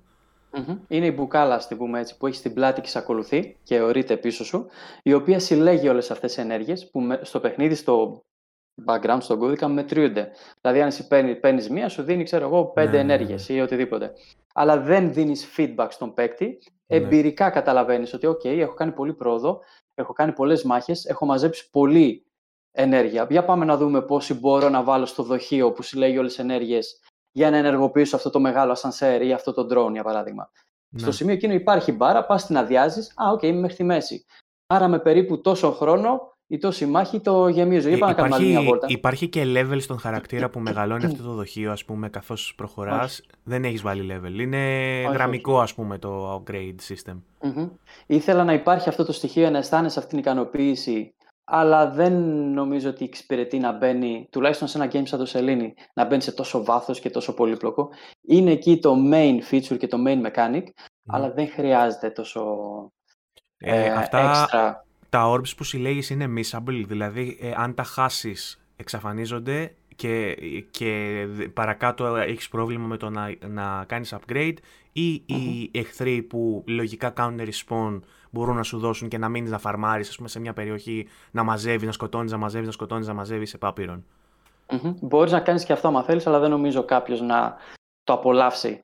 Δηλαδή, Ναι. αντί να πάει να εξερευνήσει όλο το παιχνίδι, να πηγαίνω έρχεται γύρω-γύρω σε 5-6 δωμάτια, ας πούμε, μέχρι να κάνουν respawn οι εχθροί και να μπορείς να το κάνεις άμα θα, θες. θα Τεχνικά είναι πιο γίνεται. ασφαλής αν το κάνει όμως, δηλαδή θα είναι πιο ισχυρός αργότερα ή δεν έχει νόημα ξέρω εγώ γιατί είναι... Όχι, γιατί, γιατί μπορεί να την ανοίξει τη συγκεκριμένη πόρτα, αλλά θα δει ότι αυτή η πόρτα, για παράδειγμα, θέλει το διπλό άλμα Ναι. μετά από λίγο για να περάσει. Άρα, αναγκαστικά θα πρέπει να πάει στο μέρος. Και αυτά είναι και τα δύσκολα του design στα Metroidvania. Πώς εξασφαλίζεις ότι ο παίκτης ναι, μεν τον αφήνεις ελεύθερο, αλλά να μην κάνει κάτι, αυτή τη λούπα Οπότε και τελικά υπάρχουν, τερματίσει. υπάρχουν κάποια upgrades που σχετίζονται με αυτά τα collectibles, ας πούμε, orbs που μαζεύεις, ε, το currency εντός εισαγωγικών, Μμμ. αλλά υπάρχουν και skills τα οποία ε, είναι αντιστοιχισμένα με συγκεκριμένα σημεία της ιστορίας.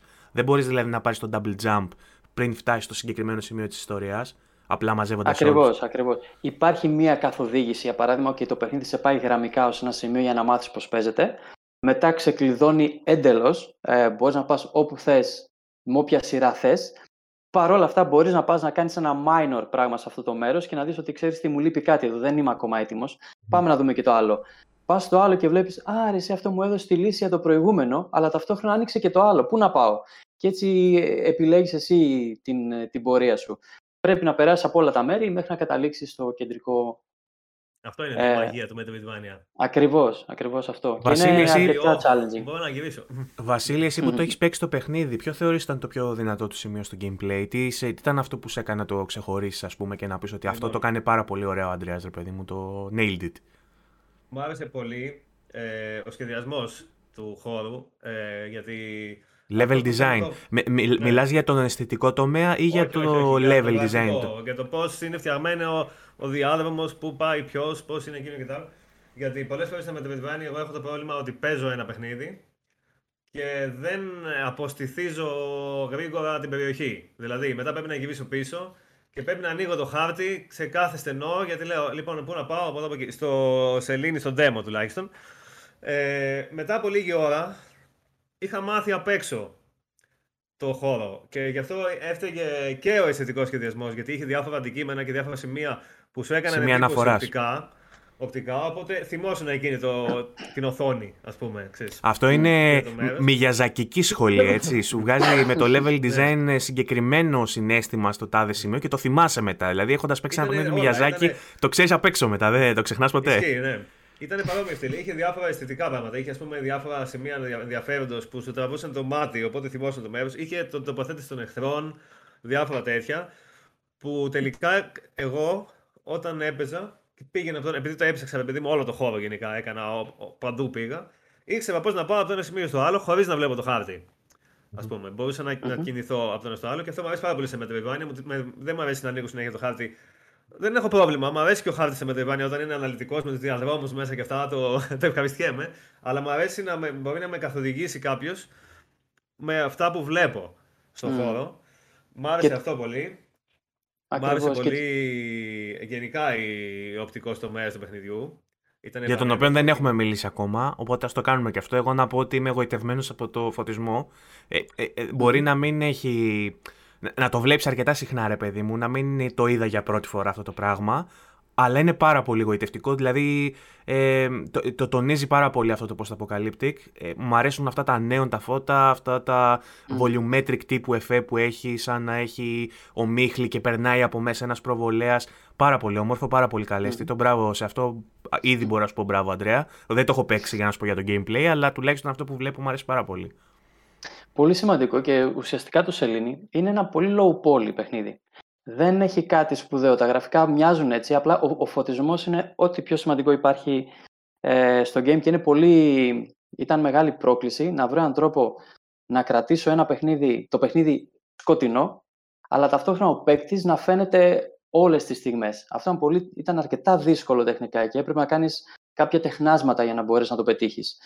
Γιατί είναι ένα σκοτεινό παιχνίδι. Μέχρι που παρατήρησα ότι τα σκοτεινά παιχνίδια είναι στην πραγματικότητα πολύ φωτεινά. Δηλαδή, αν πάρεις ένα σκοτεινό. Είναι το content, το περιεχόμενο που το κάνει σκοτεινό. Αν πάρεις μια σκοτεινή ταινία που σε τρομάζει και κάνεις ένα pause κάπου, θα παρατηρήσεις ότι έχει πάρα πολύ φως μέσα. Ε, όταν το αντιλήφθηκα αυτό, κατάλαβα μου έλυσε τα χέρια για να μπορέσω να κάνω τον παίκτη να φαίνεται, γιατί ήταν πρόβλημα αυτό. Δηλαδή, περνούσες και ο παίκτης δεν ήταν ξεκάθαρος στο που φαίνονταν. Και τα volumetric lights και η συχνή ομίχλη βοήθησε πάρα πολύ. Είναι μία βάση και πάνω εκεί χτίζεις όλο το υπόλοιπο. Ε, καλλιτεχνικά σου λύνει τα χέρια. Παρ' όλα αυτά προέρχομαι από φωτογραφικό background, ήμουν φωτογράφος πριν κάνω αυτό και είναι πολύ σημαντικό για μένα οπουδήποτε να κάνεις pause πρέπει να φαίνεται ένα κάτι. Θα πρέπει ένα, να ένα καρέ, ας πούμε, μπορείς να το κάνεις upload και να πούνε πω πω τι παίζεις, ξέρω, ωραίο αυτό. Κάπως έτσι, κάπως ναι. έτσι. Ε, ε, οπότε έχω και αυτό κατά νου και αυτό που έλεγε πριν ο Βασίλης, ε, επειδή δεν υπάρχει κείμενο, είναι πολύ σημαντικό το background να είναι εκεί για σένα και να σου λέει κάτι. Ε, και έχει πέσει αρκετή δουλειά σε αυτό. Οπουδήποτε υπάρχει κά- κάτι αξιοσημείωτο που ή σε τραβάει προς αυτό ή σε κάνει να το θυμάσαι μετά όταν θα επανέλθεις ή ότι κάτι έχω αφήσει πίσω. Και προφανώς εδώ είναι ένα demo, αλλά στο τελικό release θα υπάρχουν πολλά περισσότερα πράγματα στο κάθε σημείο Μα εγώ και λόγω το trailer και δεν το περίμενα αυτό. Ε, νόμιζα ότι θα είναι, ε, με βάση τον demo, εγώ περίμενα ότι θα είναι όλο το παιχνίδι, ρε παιδί μου, σε ένα περίπου παρόμοιο στυλ μέρος. Δηλαδή, mm. ξέρεις, μηχανικό, έτσι, με ρομπότ και τέτοια. Και βλέπω στο τρέλερ κάτι ζούγκλες και κάτι, ναι, και κάτι βάρκες μέσα στη θάλασσα και λέω, όπα, ενδιαφέρον. Ναι, Πολύ ναι, ενδιαφέρον, ναι. οπτικά. Mm-hmm. Ε, επίσης το παιχνίδι είχε κάποιες ε, πολύ ωραίες στιγμές ε, αφηγηματικά στο demo. Είχε μια, ένα, ένα στιγμιότυπο. Τώρα είναι spoiler. Ναι, αφού είναι στο demo δεν είναι spoiler. Α, εντάξει, OK. Okay. Θα πεις το έχουμε, ναι, έχει στριμαριστεί, OK. Okay. Ε, έχει ένα, ένα σκηνικό που πας σε ένα μέρος που είχε μεγάλη πόρτα, ξέρω εγώ, και την ανοίγεις αυτή τη μεγάλη πόρτα και μόλις μπαίνεις μέσα βλέπεις και άλλα ανθρωπάκια ίδια με το δικό σου, παιδί μου. ίδιου χαρακτήρε με σένα, ακριβώς τουλάχιστον. Δεν ξέρω αν έχει κάποια διαφορά, αλλά όπως το είδα εγώ. Κλόνου, ας πούμε. Ναι. ναι, ναι. Κάποιου κλόνου που είναι ολόιδιοι με σένα. Και μετά ανοίγει και άλλη πλευρά της πόρτας και σε πυροβολάει κάτι. Mm-hmm. Και πεθαίνουν και αυτά τα ανθρωπάκια. Και εκείνη τη στιγμή εσύ δεν καταλαβαίνεις ποιο ελέγχεις. Για λίγο.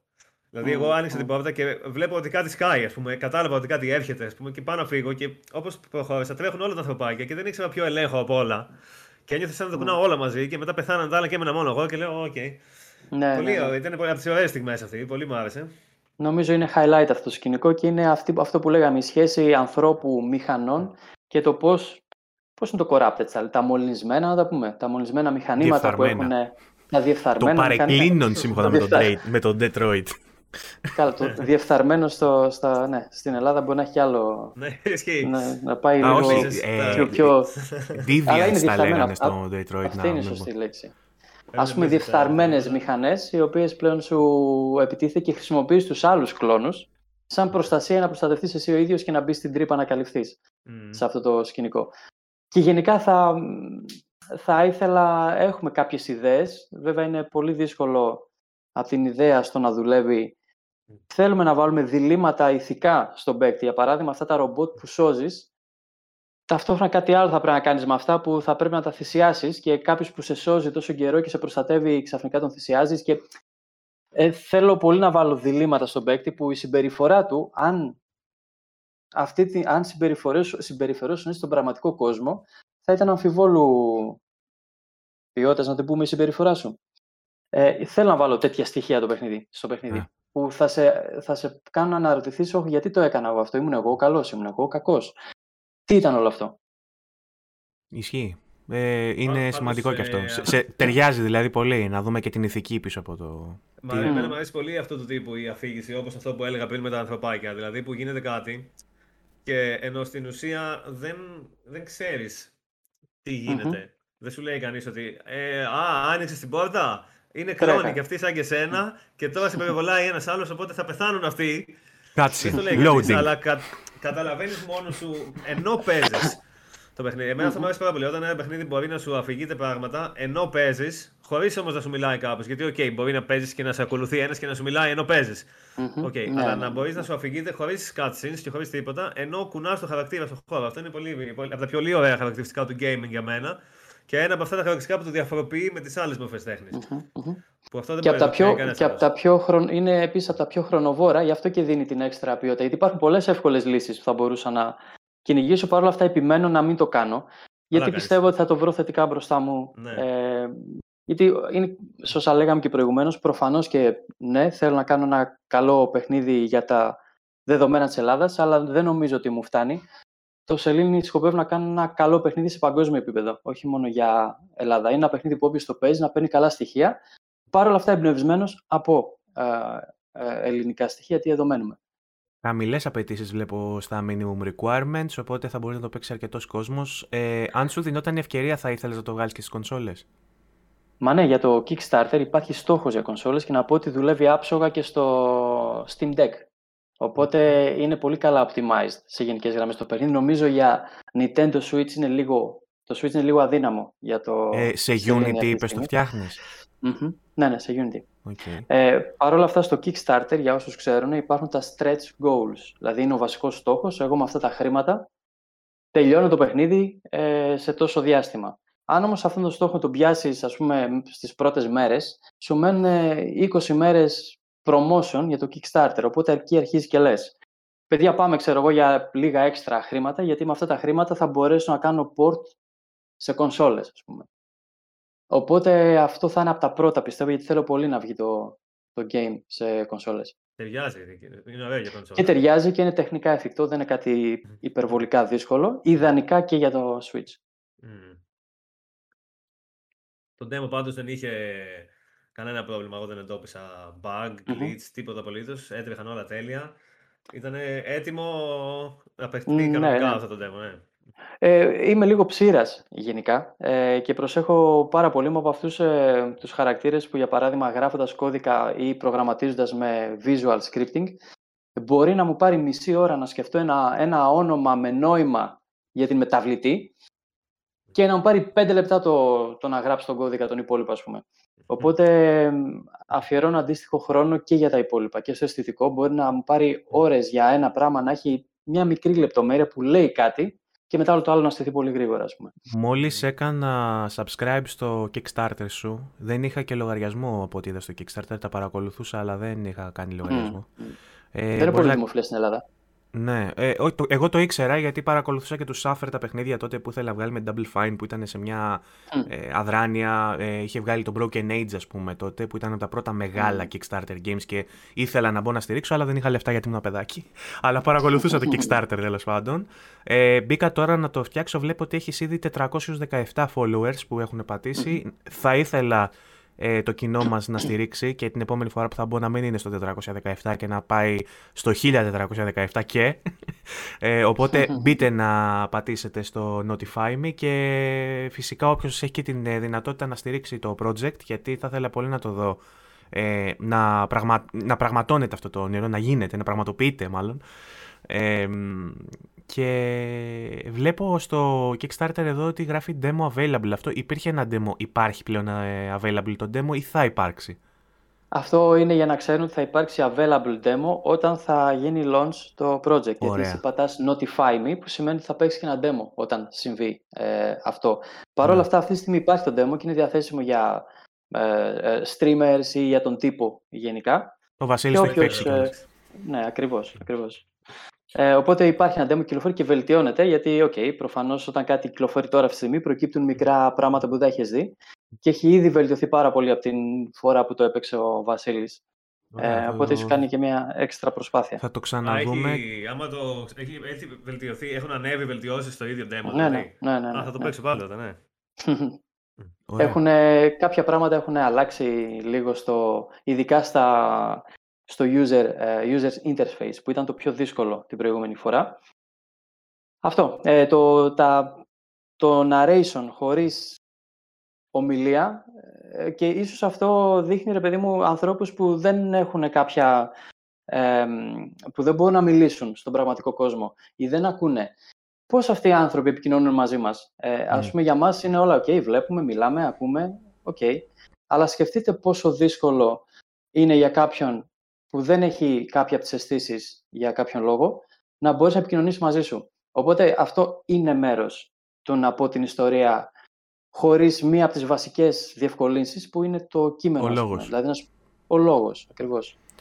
Ε, αν εξαιρέσουμε το κομμάτι αυτό που ανοίξαμε το σημερινό podcast του βιοπορισμού και των άθλιων συνθήκων mm-hmm. για τους developers στην Ελλάδα, καθαρά σε τεχνικό επίπεδο και αν θες μπορείς να γίνεις εδώ και πιο technical που με ρώτησες στην αρχή, να μας mm πεις και πιο εξειδικευμένα πράγματα. Ε, έτσι κι αλλιώς όσοι κοιμήθηκαν, κοιμήθηκαν τώρα, μας έχουν βάλει ξέρεις και δεν το έχουν ψηλοπάρει. Πάμε, για, πάμε για τους πιο μερακλείδες τώρα που άντεξαν μέχρι το τέλος. Ε, ποιο κομμάτι του προγραμματισμού σε έχει δυσκολεύσει περισσότερο, ε, το γραφιστικό ή το coding. Και αν ε, σε κάποιο από αυτά υπάρχει μια δυσκολία, γίνε συγκεκριμένος, ρε παιδί μου, ότι αυτό το πράγμα μου βγαλε το. Παιδιά, είχα εκπλαγεί το πόσο τελικά βατό και ok ήταν αυτό το κομμάτι. Ότι θεωρούσα πω, πώ τα προγράμματα. Και του coding και, το, και τα υπόλοιπα. Βέβαια, έχω background, είπαμε καλλιτεχνικό, οπότε δεν μου ήταν ε, τρομερά δύσκολο να κάνω και τα 3D, ε, λίγο και τα animations. Παρ' όλα αυτά, όλα αυτά δεν λέω ότι είναι εύκολα. Παρ' όλα αυτά δεν ήταν το πιο δύσκολο κομμάτι. Το πιο δύσκολο είναι αυτό που είπα πριν, με όλα αυτά να μπορείς να πεις κάτι. Δηλαδή να τα δέσεις και να πεις μια ιστορία. Παρ' όλα αυτά τεχνικά, ίσως το animation είναι το πιο δύσκολο. Δηλαδή το να παίρνεις τους χαρακτήρες, να τους σχεδιάζεις και μετά να τους δίνεις κάποια κίνηση. Που Η να οποία είναι να είναι και fluid, ας πούμε, να μην είναι απλά. Και αέρινη. Γιατί ακριβώς γιατί το σελήνη δεν είναι ένα πίξελο ππαιχνίδι που πέσει είναι OK και είναι ωραίο. Ε, να ξεκινάει ο παίκτης, που ξεκινάει, σταματάει, σταματάει στην άκρη. Ε, εδώ είχα και μία άλλη πρόκληση, επειδή το παιχνίδι είπαμε είναι τρισδιάστατο ουσιαστικά. Χάνεις κάποια, δηλαδή στα controls, ε, θα πρέπει να βάλεις μία έξτρα, ένα έξτρα smoothness ε, όταν ξεκινάει και ένα έξτρα smoothness όταν σταματάει. Δεν μπορεί να τον έχεις Σαν ε, animation blending, ας πούμε, blending animations. Κάπω, κάπως έτσι, από το ένα, από, το, από την κίνηση στο idle που στέκεται. Από το σταμάτα στο ξεκίνα, ναι, ναι, ναι σε ένα πιξελωτό ή ένα δυσδιάστατο είσαι ok. Ξεκίνα σταμάτα και να είναι εντελώς κοφτό και δεν σε νοιάζει. Αλλά σε 3D, όπως είναι το σελήνη, φαίνεται λάθος. Που σημαίνει ότι χάνεις λίγο από τον έλεγχο, γιατί θέλεις, έχει ένα smoothness, ας πούμε, ένα progression μέχρι να φτάσει. Αλλά ε, θα πρέπει να μην φαίνεται λάθος, γιατί ο παίκτης φαίνεται τρισδιάστατος, φαίνεται αληθινός, ας πούμε. Δεν μπορεί να τον ξεκινάς για να τον σταματάς εντελώς κοφτά. Οπότε αυτό ήταν πολύ δύσκολο να βρεθεί αυτή η ισορροπία, αλλά δουλεύει πολύ καλά αυτή τη στιγμή, πιστεύω. Το κομμάτι αυτό που σε δυσκόλεψε στο να βγάλεις νόημα και να πεις μια ιστορία, ε, πώς το δουλεύεις, Κάθεσαι και γράφεις σενάριο, ας πούμε, σε ένα doc, ή έχεις ένα scrapbook που κάθεσαι και σχεδιάζεις μέσα και γράφεις σκέψεις; Είμαι από αυτούς που αν γράψω κάτι κάπου, δεν θα επιστρέψω ποτέ ξανά σε αυτό να το ξαναδιαβάσω. Οπότε όσες φορές κάνω πρόγραμμα, λέω θα κάνω αυτό, αυτό και αυτό. Πολύ ωραίο ήταν, τέλειο, αλλά δεν μπήκα ποτέ να το ακολουθήσω. Οπότε είμαι από αυτούς που δοκιμάζοντας και βλέποντας ε, και αν το αισθάνομαι καλά εκείνη τη στιγμή, ok, okay, δουλεύει ας πούμε και ξαναέρχομαι σε αυτό να το βελτιώσω λίγο παραπέρα. Οπότε όλο αυτό προκύπτει, το αισθάνομαι εκείνη τη στιγμή, ρε, εσύ ξέρω εγώ, ε, νομίζω είναι καλά να, να γίνει αυτό και ξεκινάω και το φτιάχνω, όχι μόνο το σκέφτομαι. Και ας φαίνεται σαν χρόνος που θα χαθεί ίσως. Αλλά με την εμπειρία δεν χάνεται πια αυτός ο χρόνος, γιατί εμπιστεύομαι πια αυτό που ξέρω. Οπότε αν διαστητικά θέλω να κάτι εδώ δεξιά, λογικά θα είναι ok να μπει εκεί. Ε, οπότε φτιάχνοντας. Δεν, δεν, και πιστεύω, λέγεται και όλα στα gaming, ότι δεν είναι καλή ιδέα να βασίζεσαι σε, σε ένα script, σε πλάνο που το ακολουθείς, γιατί υπάρχουν τόσες μεταβλητές. Δεν θα δουλέψει, ας πούμε, το mechanic. Θα είναι αλλιώς και θα αναγκαστείς να το προσαρμόσεις. Ναι. Οπότε, αυτό. αν έχεις ένα ναι. πλάνο που πατάει σε ένα συγκεκριμένο mechanic για να χτίσει το τέλος της ιστορίας, για παράδειγμα, όταν δεν θα σου δουλέψει αυτό, mm. χάνεις το τέλος της ιστορίας σου. Άρα εσύ το πας και... χτιστά, καθώς πηγαίνεις και αποφασίζεις. Και να είναι σίγουροι ότι δεν θα δουλέψει. Δεν υπάρχει περίπτωση να πεις κάτι και θα, να, το, να το φανταστείς, ούτε σε μεγάλες εταιρείες δεν δουλεύει ακριβώς έτσι. Cyberpunk. Okay, υπάρχει... Καλά. Ε, έπιασα ένα παράδειγμα. Εγώ αυτό που θέλω να κρατήσω, για παράδειγμα, είναι τα στοιχεία του προβληματισμού για όλα αυτά τα μεγάλα θέματα, ε, τα εσωτερικά, όπως είπαμε, τα περιβαλλοντολογικά και κοινωνικά και οι προβληματισμοί, το πώς ακριβώς θα υποθούν τεχνικά, αυτό το αφήνω ελεύθερο να... και ο Βασίλης έχει δει τις εκδόσεις και πώς έχει φτάσει το παιχνίδι εδώ. Το αφήνω ελεύθερο να εξελιχθεί ανάλογα με τις δυνατότητες μου. Βέβαια, σε κάποιο σημείο πρέπει να πεις παιδιά, όχι τέλος, γιατί ένα παιχνίδι μπορεί να το βελτιώνεις για πάντα. Ε, εδώ είμαστε, αυτά έχουμε και με αυτό το στυλ πάμε να πούμε την ιστορία μας. Και εδώ βοήθησε πολύ και ο Ορφέας σε αυτό το κομμάτι. Ο Ορφέας τι σου λέει μέχρι στιγμής, στο σημείο που βρίσκεται το παιχνίδι, ποια είναι, ποια είναι η άποψή του; Ξέρεις, τα παιδιά βέβαια είστε λίγο πιο νέοι. Είναι καταπέλτες. Ναι, είναι αυτό που λένε, δεν είναι φιλτραρισμένο ο μην με κρίνει άσχημα. Ή τον πληγώσω, ας πούμε. Τον πληγώσω, ο πατέρα είναι σκατά, ξέρω εγώ. Ακριβώς, ακριβώς. Και όταν, όταν θα πει είναι καλό, παιδιά, είναι ακριβώς αυτό. Είναι καλό. Δεν είναι ούτε, ούτε πάρα πολύ καλό, Ούτε ναι. μέτριο, είναι καλό. Τι, σου, πει, τι σου έχει πει για το τελευταίο build, ας πούμε, τι σκέψεις έχει, τι σχόλιο έχει κάνει για το τελευταίο build; Ότι είναι, ότι είναι καλύτερα από το προηγούμενο και είναι, κάθε φορά είναι όλο και καλύτερα, ας πούμε. Και όταν το λέει, αυτό είναι ok. Παρ' όλα αυτά, επειδή είναι και παιδί και έχει σχολείο και υποχρεώσεις, δεν θέλω αυτό να το βλέπεις σαν μια έξτρα υποχρέωση. Θέλω να τον αφήνω ελεύθερο όταν αυτός αισθάνεται ότι μπορεί να συμβάλλει. Γιατί μπορεί και τεχνικά λίγο να, δηλαδή, ας πούμε, ο σχεδιασμός των εχθρών. Ε, προέρχεται από αυτόν. Είναι λίγο εύκολη, αλλά μου προτείνει ότι για ένα παιχνίδι σαν το Σελήνη δεν χρειάζεται να είναι υπερβολικά δύσκολη σε αυτή τη φάση. Α περιμένουμε να δούμε πώς θα εξελιχθεί όλο και αργότερα παρεμβαίνουμε και κάνουμε τις δυσκολίες τους. Είναι, και μια, είναι και μια αισθητική άποψη το να έχει ένα doodle, ας πούμε, ένα πολύ σχέδιο, χαρακτήρας και έρχεται και σε πολύ ωραία αντίθεση με ένα πολύ λεπτομερές background. Επίσης, mm. ε, ε, περιέχει επίσης ένα συμβολισμό το ότι επειδή είναι μια δουλειά μεταξύ εμού και του γιού μου, εγώ βάζω το background μου ως καλλιτέχνης και φωτογράφος στο, στο από πίσω, στο background, γιατί είμαι ο πατέρας και είμαι από πίσω από την ιδέα του παιδιού μου και τη στηρίζω και φτιάχνω κάτι πανέμορφο από πίσω με τις με τις γνώσεις μου. Και από μπροστά έχω βάλει το γιο μου και έχει ζωγραφίσει τρεις γραμμές που είναι ο πρωταγωνιστής. Εγώ το βρίσκω πολύ όμορφο και ρομαντικό αυτό. Σου, σου φτιάχνω και το newsletter τώρα να, το, να τα βάλεις στο. Αυτά που λες, παιδί μου, είναι πράγματα που ούτε σε ο ίδιος δεν τα αντιλαμβάνεσαι όταν χτίζεις κάτι. Και όταν λέω ότι το game είναι open για ερμηνεία, ένα παράδειγμα είναι ακριβώς αυτό που έκανες τώρα εσύ που εγώ δεν το είχα αντιληφθεί, αλλά είναι αλήθεια. Ε, όλο αυτό συμβολίζει ακριβώς αυτό που ζω εγώ αυτή τη στιγμή.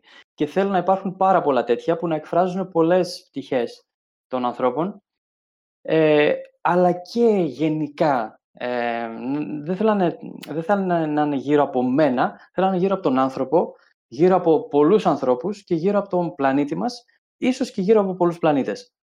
Το πώς φαινόμαστε εμείς μέσα σε όλο αυτό, ας πούμε. Είναι σαν να παίρνεις μια απόσταση και να γίνεις εξωτερικός παρατηρητής. Ένας τρίτος που βλέπει τον πολιτισμό μας και την κοινωνία μας και την, εξε, την εξετάζει. Κυριολεκτικά βλέποντας τον παίκτη που συμπεριφέρεται στο παιχνίδι σαν ένα τρίτο πρόσωπο. Ε, με το οποίο κατά κάποιο τρόπο ταυτίζεσαι ή δεν ταυτίζεσαι. Ε, και αυτό τώρα ε, είναι, ε, στα λέω για να σου πω ότι δεν μπορώ όλα αυτά να κάτσω να τα γράψω. Θα πρέπει να τα αισθάνομαι. Και όταν κάτι παίρνει ας πούμε, έξι χρόνια να φτιαχτεί, όταν ξεκίνησα το Σελήνη, καταλαβαίνετε ότι εγώ είμαι, είμαι πλέον ένας άλλος άνθρωπος σε σχέση με τότε που ξεκίνησα. Ίσως έχω, πολλές, έχω διαφορετικές απόψεις και δεν μπορώ να πάω με το script που είχα κάνει τότε, σε καμία περίπτωση. Οπότε γι' αυτό το αφήνω εντελώς ελεύθερο.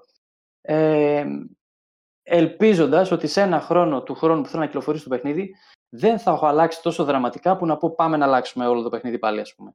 Mm-hmm. Πιστεύω δεν θα αλλάξει τόσο πολύ το χρόνο. Ωραία, οπότε, οπότε μας έδωσες και ένα ένα, τι μπορούμε να προσδοκούμε για release date, ας πούμε, ότι του χρόνου, αν πάνε όλα καλά, και σου ευχόμαστε να πάνε όλα καλά και να πάει καλά και το Kickstarter. Ε, έχεις βάλει, ε, αυτό βέβαια θα, το φανερώσει μέσω του Kickstarter, δεν ξέρω αν μπορείς να το πεις ακόμα, αλλά ε, υπάρχει κάποιος στόχος συγκεκριμένος που θες να πιάσεις, ας πούμε, κάποια χρήματα που αν τα πιάσεις θα είσαι σε θέση να πεις ότι εντάξει βγαίνει, είμαστε ok, green light. Δεν νομίζω ότι είναι καλή ιδέα να πεις το ποσό. Αυτό που μπορώ να πω ότι είναι το, ότι το ποσό αυτό είναι ουσιαστικά τα έξοδά μου για, ε, για να τελειώσω το game.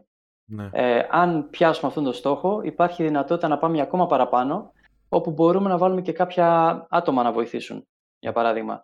Για να στηθεί μια, γιατί να μην στηθεί ένα μεγάλο στούντιο. Αυτό θα εξαρθεί πώς θα πάει, αλλά ο βασικός στόχος είναι εγώ, με αυτό που κάνω τώρα, να μπορέσω να συνεχίσω να το κάνω, να μην χρειαστεί να κάνω, ε, ξέρω, να ξεκινήσω άλλη δουλειά να μπορέσω να το κάνω για να το ε, ολοκληρώσω. Και χρειάζομαι γύρω στους 11 με 12 μήνες ε, για να φτάσουμε στο τέλος.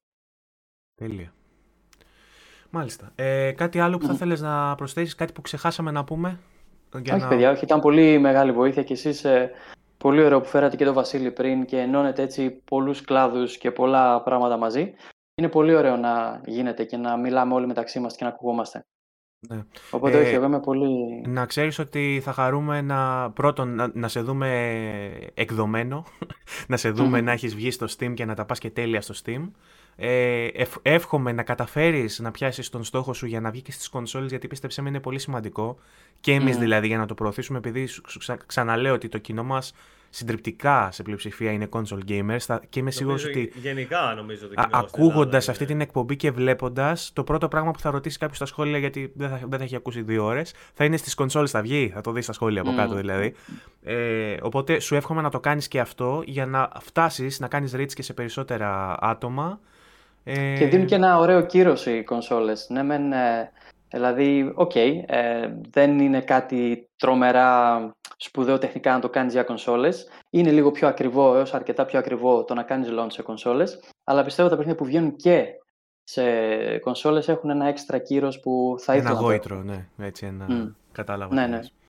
Ε, θα, θα χαρούμε να μάθουμε και updates έτσι να έχουμε πληροφορίες για το παιχνίδι καθώς θα οδεύει προς την κυκλοφορία Το Εννοείται ότι ο Βασίλης ε, είναι σε επαφή και κάνει και κάλυψη οπότε ό,τι έχει σε, σε δελτία σε, τύπου... σε στενή επαφή θα έλεγα ο Βασίλης. Ωραία. Ε, και θα χαρούμε να το δούμε και στο λανσάρισμα να κάνουμε review και να ξανάρθεις να μιλήσουμε με το λανσάρισμα να μας δώσεις και θα ήθελα την επόμενη φορά που θα μιλήσουμε ε, να σταθούμε περισσότερο στο κομμάτι του distribution, στις διανομής, ε, στο κομμάτι της διανομής. Να μας πεις δηλαδή πώς πήγε ε, το όλο κομμάτι και της έγκρισης στο Steam που έχει γίνει ήδη για να μπει στο Steam το παιχνίδι, αλλά και αργότερα αν καταφέρεις να το βγάλεις και σε άλλες πλατφόρμες, Πόσο κόστισε, γιατί αυτό θα είναι, θα είναι, θα είναι το δικό μας το ότι βγάλαμε και λεπούρι, βγάλαμε νέο, να μας πεις τι σου κόστισε για να το βγάλεις σε πλατφόρμες, ποια ήταν η διαδικασία, τι εμπόδια είχες. Θα ήθελα να έχω ένα update σε λίγο καιρό και εύχομαι να είσαι εδώ μαζί μας να, να τα μοιραστείς όλα αυτά.